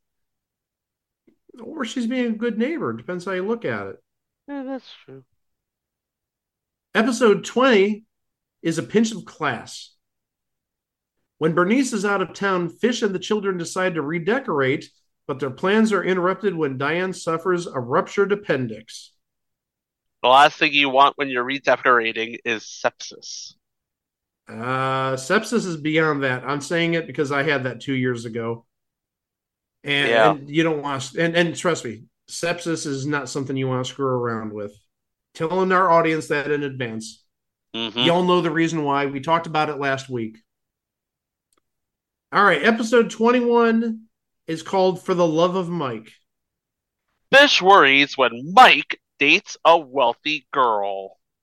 And playing said girl, who does not have a credit, it looks like, Stacey Nelkin, who would be best known as Ellie Grimbridge in, for my money, the best of the Halloween movies, Halloween 3, Season of the Witch. That's the only Halloween movie that's worth talking about. Halloween 3. That's it. Happy, happy Halloween, Halloween, Halloween, happy, happy Halloween, Silver Shamrock. All right, guys, that takes us to the last episode. And we do sound like uh, we have a little bit of closure here. I think they may have known the writings on the wall. Last episode is called Chief Fish. Fish decides he will leave the children to become chief of police in a town in Georgia. Sounds like we have closure. He retired from New York. He's going down to uh, a town in Georgia to become the police uh, chief there. So yeah, I mean, right there's your series. You have your closure. You don't have a new spin-off though. So maybe again, you know, there's closure, but also, I mean, ultimate closure in the sense of there's not going to be a either a third season or a spin-off of Fish, if you will, without the kids and the family. So about that, Mike, I am looking on Truth by Consensus Wikipedia here, and according to them, it said that the series itself had no set episode written as a finale, and that three years later, on an episode of Barney Miller, where Phil Fish would make a guest appearance, he said the money for the group home had been cut off, so the city took back the kids. And that Victor had gotten arrested for assault and battery, and Jilly had gotten pregnant and married the baby's father. And Loomis, he went over to NBC and his last name turned into Drummond. Yeah, I'm guessing he went by his middle name on the show, Loomis, and his first name was actually Willis. Who knows? But yeah, all of that was uh, sussed out in season 7, episode 18, Lady and the Bomb. That would have been a later episode of Barney Miller. Would that have been final season, 81, 82? Maybe penultimate season. But okay. normally we'd ask, hey, where did the show go wrong? But the thing of it is, the show actually did well for itself. But it was canceled after season two when, and again, this is according to uh, the book Killing Willis from Diff'rent Strokes to the Mean Streets to the Life I Always Wanted by Todd Bridges. Fish was canceled after Abe Vigoda demanded more money for a third season than the producers were willing to pay. So again, the show really did well for itself, and the uh, characters' chemistry was spot on, and it was actually a really good show to watch. By the way, you can watch almost all of the episodes of Fish if you are on Crackle. But Abe Vigoda wanted more money, and they were not willing to pay more money for more fish. So I guess the character was cycled back into Barney Miller. And going back to something that you mentioned uh, just now, the reason I picked this series for the election show about two months ago, Decades had a weekend binge. The first part of the weekend was Bridget uh, Loves Bernie, which we talked about earlier. And the second part of the weekend was Fish, of all things. Because, I mean, if you look at the two shows, Bridget and Bernie only ran one season. So there's probably 22 episodes, give or take. And then Fish, obviously, we said 35. So that fills a weekend in pretty nicely there. And that weekend, I know that Bridget Loves Bernie, the entire episode ran at least one uh, cycle, if not two cycles. And every episode of Fish did air as well. Because I actually set on my computer that I use to record stuff, I did a season pass on Fish and I ended up with like 40 some recordings. So I've got the whole series on my laptop. But yeah, the show almost in its entirety is available on Decades. You can also stream it for free on Plex and Crackle. If you want to stream it on Fubo TV, you need to subscribe to that service. But if you can't be bothered with streaming, or if you like the security of hard media, the entire series is also available as part of Shout Factory's Barney Miller Complete Series release. All right. Well, one thing I think we need to talk about is the scheduling. Because taking a look at the schedule, this is not a good time for ABC on Saturday nights because that's when this uh, originally aired. Uh, it uh, started at 8:30 p.m. and it then went back to 8 p.m. I'll tell you the competition first, but then I want you to hear all the series that ABC put in between 8 and 9 p.m. time slot because there's shows we've talked about and there's shows that we're going to talk about. And there's one show that we're not going to talk about for obvious reasons. Uh, when Fish was on at 8:30 to start, it was up against, and these are two shows. Well, one of them was, I think, sort of waning. Actually, I think both were waning at this point in early 77. CBS had the Bob Newhart show, because I think that only lasted until 78. So this is second to last season of Bob Newhart's show. And on NBC, I think this is the last season of this show, Emergency. It was on against the second half hour of Emergency. So two pretty big shows there. When it moved to eight o'clock, again, still going up against Emergency, uh, but this would have been the, uh, the last season of uh, this show that it went up against on CBS, the Mary Tyler Moore Show. Ooh. So, so yeah, it went against real tough competition on both CBS and NBC. But again, if I give you the names of all the shows that either aired at eight or eight thirty on ABC, only one had a decent uh, run, and you can guess which one it is. I'll just tell you right now, it's Wonder Woman. That aired summer of 77. But the other shows that aired on ABC from fall of 76 to uh, summer of 77. This is like a who's who of shows that we're going to cover or we have already covered. Obviously, Fish, Holmes and Yo Yo, previously covered, Mr. T and Tina on the list, Blansky's Beauties on the list, and Sugar Time on the list.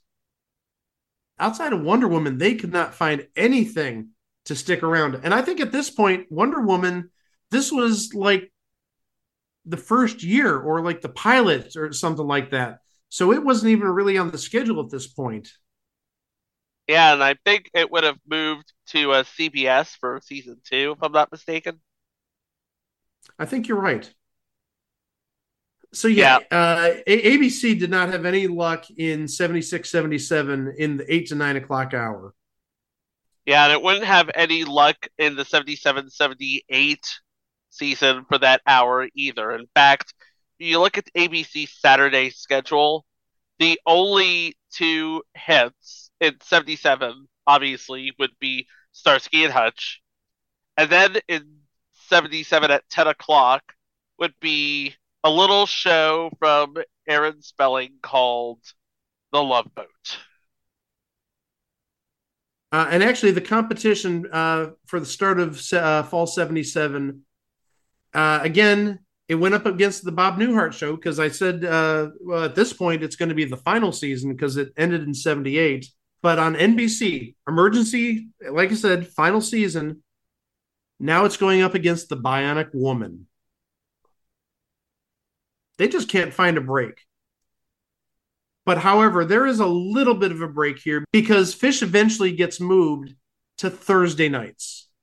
Thursday nights at 8:30. Well, I'm going to take back what I said about a little break because here's the competition, and uh, it's going against the second half hour of both of these TV shows. On CBS, a show that's at this point would be in probably its eighth season or seventh season, The Waltons.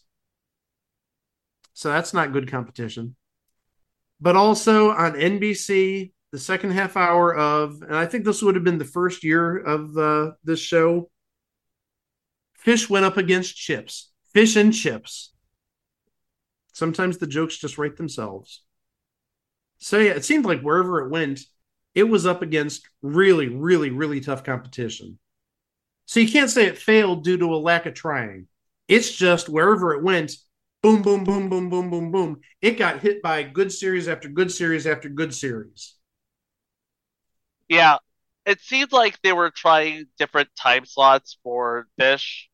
I remember one time it was on a Friday, but it was up against CPO Sharky. That didn't work, obviously. And then they tried it on a Monday when it was up against both Logan's Run on CBS and Little House on NBC. That didn't work. They just could not find any sort of time slot for it to grow and flourish and get the money that they needed to keep Abe Vigoda on for a possible season three. Because remember, they canceled Fish because Abe Vigoda wanted more money. Well, that's just about all we can say. The show did not work out in the favor of ABC and Fish, and maybe Abe Vigoda tried biting off a little more than he could chew.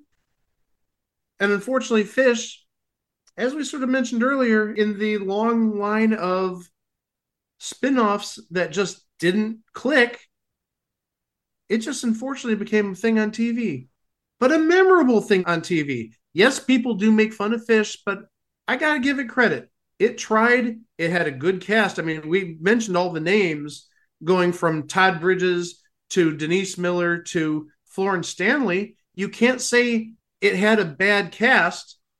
I mean, maybe you can because you know, how many of the people that were on the show only had one or two other TV shows? But still, you had some pieces there that worked and obviously went out to do bigger and better things. Well, that's it for this episode. Again, thank you for participating in the voting. Don't forget if you'd like to revisit this episode at any time or any of our previous installments, 319 of them, or any of the live shows or any of the mini-sodes, any of the things we've done, remember, please go to www.itwasathingontv.com. Everything is there. And don't forget about our socials.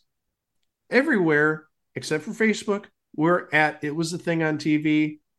On Facebook, you have to add the word podcast. And also, don't forget, please go to our YouTube page, subscribe to our YouTube page. I just noticed today, I, I don't check the YouTube page. That's not uh, one thing that I do. I'm not the person that uh, runs that page. But I noticed we had 260 some subscribers. Yeah. I think that's amazing. Yeah. We're a quarter of the way to a thousand. So when do we get those nice little YouTube plaques, huh? I think you gotta wait till you get to like a hundred thousand to get there. Oh, dang it. Okay. So we're only 99,750 people away from getting a plaque. Okay. Something like that. Hang in there, Chico. We'll get there eventually. But also, another thing I noticed on the YouTube page for some reason, if you look at the total number of views for each episode, they're generally consistently between like 50 and 400 or 500 views. And then for some reason, and I don't think any of us can explain this, the Poison Ivy episode with Michael J. Fox and Nancy McKeon, that is 34,000 views. I can't explain it. How? I, I, I got nothing. I, I, I've got I- nothing. yeah, I, I know there's outliers, you know, being the, the math teacher, the statistics teacher, but that's an outlier. When you have all sorts of like in, the 100, 200, 400 range, and then you've got one video that has 34,000, I don't get it. But you know what? We'll take it. But anyhow, going back to the YouTube, don't forget, please subscribe, hit that notification bell. We'll keep you connected with our most recent updates. All righty. Next week, oh, next week, oh, this is going to be interesting next week. This really is going to be interesting because A, the first episode we're going to do is actually a listener request. Was this requested how long ago? Was this back in spring, I think? I want to say it was spring. I can tell you right now, not to put too fine of a point on it, but the person who I want to say the person who requested this maybe was on television over the last week. Maybe playing for a second chance, maybe. Maybe on a certain quiz show, maybe. Wow, Chico, that's amazing. I know what show you're talking about. Thank you to that person for listening. Oh my gosh, that, that's a, a cool follower. I love it. So, yeah, we're going to get that listener request done kind of in a timely manner if you think about it. Uh, well, yeah, I haven't seen the result of that show yet, but yeah, uh, that person may be playing in future days. But also, second episode. This is one that we've talked about for some time. We've talked about, well, this person's a Hall of Fame. We put this person in the Hall of Fame last year. And this show, uh, the uh, the person who played uh, this character that left this long running show, uh, he left because his plane was downed over the Sea of Japan. I think you know who we're talking about. Greg wants to build a statue of him in his backyard. I have no idea who we're talking about. But yeah, there's two episodes right there. That listener request and that show after the plane got downed in the Sea of Japan. Boy, who am I talking about? I don't know. But be here next week for both of those shows. Right here at It Was a Thing on TV. Again, as always, thank you for listening. We enjoy hearing from you. We enjoy uh, seeing uh, the ratings that you give us uh, on uh, Apple Podcasts and elsewhere. Please spread the word. We appreciate it. Have a good rest of the weekend. We'll see you coming up on Monday. Wow! In the past year or so, soda manufacturers have scored a big hit by adding lime to their products. There's Coke with lime, there's Pepsi with lime, and many, many more. Well, our next character is the latest variation on soda with lime. Here's Vigoda with lime.